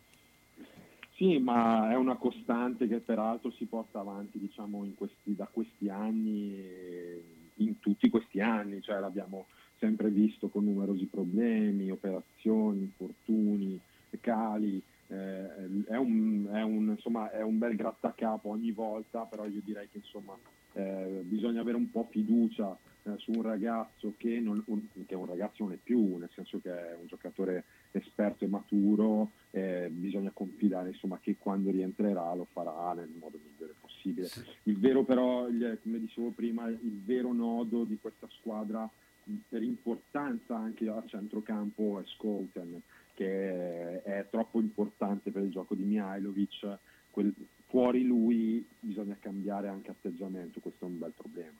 Certo, eh beh, eh, d'altra parte eh, è un po' il tema, anche se prima ne avevamo un po' analizzato con Salvatore Lopresti, eh, che eh, Courtois ha, ha lanciato se eh, il fatto che adesso si gioca veramente tanto, eh, spazi per allenarsi sempre minori, è chiaro che gli infortuni poi eh, si, eh, ass- si, sommano e viene difficile, re- non c'è quasi tempo di, recuper- di recupero no, degli infortuni. Ma sì, assolutamente sì, ma questa io credo sia una battaglia, chiamiamola così, che dovrebbero portare avanti gli stessi giocatori, certo. cioè Ehm, non, non, voglio dire ritornare alla vecchia domenica eh, pomeriggio in cui in, in, si, si, creava anche quel rito e quel culto del calcio eh, che probabilmente le nuove generazioni neanche sanno che cos'è, eh, però ecco, bisognerebbe ripensare che eh, si sta parlando sempre di atleti, non di eh, figurine sì, non di in campo. Pensiamo anche alle nazionali. Eh, cioè, questo è vero, la pandemia ha fatto eh, i disastri e quindi creato anche per forza un imbuto in cui giocare tutte le partite, però ecco, cioè, mh, mm, Medel ne è l'esempio, eh, tante partite in settimana, un ritorno eh, flash eh, con, con, il primo volo e poi però eh, è convocato ma mh, al 99% non giocherà, quindi insomma eh, bisognerebbe rivedere un po' il sistema, forse un po' a discapito dello spettacolo. Certo, vabbè, quello sicuramente. Intanto eh, dal eh, campo di La Spezia il risultato si è ribaltato, per cui sta vincendo in questo momento eh, 2 a 1 eh, il, La Spezia sul Salernitana. Eh, questo eh, potrebbe voler dire molto anche per il eh, futuro di Castori, eh, mentre non lo so per quanto riguarda eh, Tiago Motta se eh, questa vittoria gli salva la panchina, eh, Giorgio. Ma sì, diciamo che anche, anche, questo fa parte un po' del discorso di prima, no? cioè, eh, anche lì bisognerebbe avere un po' la, la, la, il coraggio di rivedere un po' le cose e dare anche tempo, anche se è difficile dopo 7-8 giornate, eh, 7-8 giornate, insomma questa è l'ottava, eh, però ecco, ci vorrebbe anche lì più tempo per lavorare, anche per in, in piazze dove obiettivamente insomma, si sa che le difficoltà sono nettamente più alte che da altre parti, eh, però ecco, cioè, se siamo ancora fermi all'idea che il cambio di panchina risolve magicamente i problemi, forse insomma, eh, dovremmo un po' farci delle domande. Certo, beh, quello sicuramente, che lo dicevo prima riguardo Ranieri, no? è stato caldeggiato, poi se guardi il risultato di oggi esatto. dici eh, allora è meglio che non sia venuto. Cioè, eh, bisogna sempre tener conto che eh, le, le, programmazioni devono essere fatte sul lungo tempo, sul lungo periodo. La, la Salernitana obiettivamente non è una squadra eh, che possa eh, sperare poco più della salvezza, ecco, per cui eh, Castori credo che dei, grosse colpe non gli si possono attribuire, oltretutto abbiamo preso un giocatore che Ribéry è più fuori che dentro, cioè, eh, insomma sono tutte cose che, che alla fine eh, bisogna valutarle. Insomma, non, certo, dobbiamo anche pensare che quella è stata una grande, eh, secondo me molto intelligente operazione eh, di marketing che ha infiammato la piazza, quella di Ribéry ovviamente, certo. eh, che credo sia in qualche modo anche paragonabile o, o, o parallela a quella di Arnautovic a Bologna, no? con la differenza che Bologna ha una struttura ormai da anni consolidata e in Serie A si gioca eh, ci sta bene la Salernitana eh, deve costruirla quel, quel, percorso, ma è chiaro che è un discorso generale, non è certo eh, Castori, insomma, non, non, ha certo tutte le colpe e sarebbe veramente assurdo eh, dargliele tutte. Certo. Poi eh, beh, c'è la notizia anche che eh, la primavera ha perso il derby con la SPAL, 2 a 1 a favore della SPAL, insomma la primavera lo sappiamo è è un campionato difficile quello di, eh, e quindi eh, alle volte insomma, si perde anche, no eh, Giorgio? Sì, eh, quello che è importante secondo me sottolineare sempre quando parliamo di, di settore giovanile è eh, come il lavoro di Corazza e di tutti quelli che stanno eh, intorno a lui è un lavoro molto complicato perché deve sposarsi con l'aspetto tecnico, eh, con delle età che sono ancora, secondo me, eh, soprattutto per i tempi che stiamo vivendo, ancora molto fragili, eh, su cui insomma, bisogna lavorare in maniera molto attenta. Poi è chiaro che la speranza è sempre vedere più profili possibile in prima squadra. In questi anni è successo, abbiamo visto tanti lanci, anche come dire, qualcuno forse fuori, eh, fuori, lo, fuori luogo, troppo frettoloso, però tanti giocatori affacciarsi alla prima squadra e quello è il percorso. Poi, come dicevamo forse l'altra volta, eh, bisognerebbe avere il coraggio di farli giocare molto di più anche in età eh, gio- molto più giovani per poterli formare questi ragazzi. Però ecco il settore giovanile del Bologna da anni sta lavorando molto bene, purtroppo poi capitano stagioni sbagliate, partite sì. sbagliate, ma in generale secondo me è un, è, un, ehm, è un, progetto molto consolidato, molto bello. Giorgio, intanto io ti ringrazio, beh, ci sentiamo eh, sabato prossimo, però a questo punto ci devi dare il pronostico di domani sera, eh, cioè di domani sera, domani pomeriggio, eh, ormai col, col, eh, la luce insomma, eh, cambia, ormai siamo in ora legale. Quindi cosa, vero, cosa prevedi? Allora dico per Scaramanzia eh, 1-0 sconfitta. Il Bologna perde 1-0, ma lo dico per Scaramanzia. Bene, Giorgio Bureddo, ciao, ciao buona giornata. Ciao, ciao, Salutiamo Giorgio Bureddo, siamo alla fine di questa eh, insomma, eh, giornata, di questo sabato di San Lucchino, eh, pienissima direi, eh, con tante eh, cose. Tra l'altro adesso andremo anche a ballare il tango, no? Tienno. Eh, beh, eh, eh, per quanto riguarda l'appuntamento lunedì sera che eh, eh, con questo ehm, diciamo, parleremo di teatro, avremo Enrico Alvisi e, e, e Fabrizio Cremonini, parleremo di spettacolo organizzato, sempre rientreremo nel meccanismo di Gli Uni gli altri. Appuntamento anche mercoledì pomeriggio e poi il giallo invece del, venerdì, del giovedì sarà legato al eh, caso Alinovi. Eh, insomma, eh, buona domenica a tutti, buona domenica eh, Tienno. Ciao, eh, ciao. Mi raccomando, eh, fate i bravi, come diceva Civolani a suo tempo, state benone e vi lascio con Carly Simon, Why? Ale.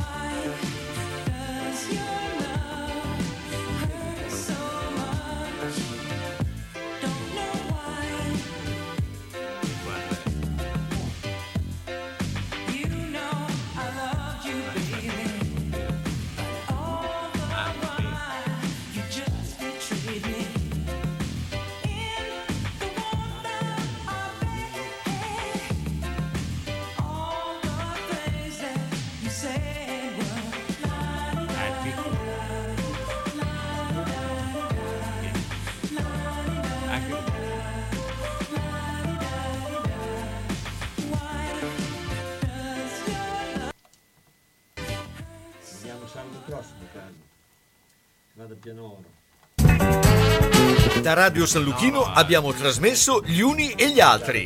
Appuntamento dedicato a cultura, informazione, sport, intrattenimento e attualità. A cura di Carlo Orzesco. Grandi novità per Socrem Bologna. L'associazione bolognese per la cremazione ha abbandonato la sede di Via Ernerio e si è trasferita sempre a Bologna in via Emilia Ponente 152A, 200 metri all'angolo con via Speranza 1 divisi tra sala d'attesa, segreteria, sala riunioni e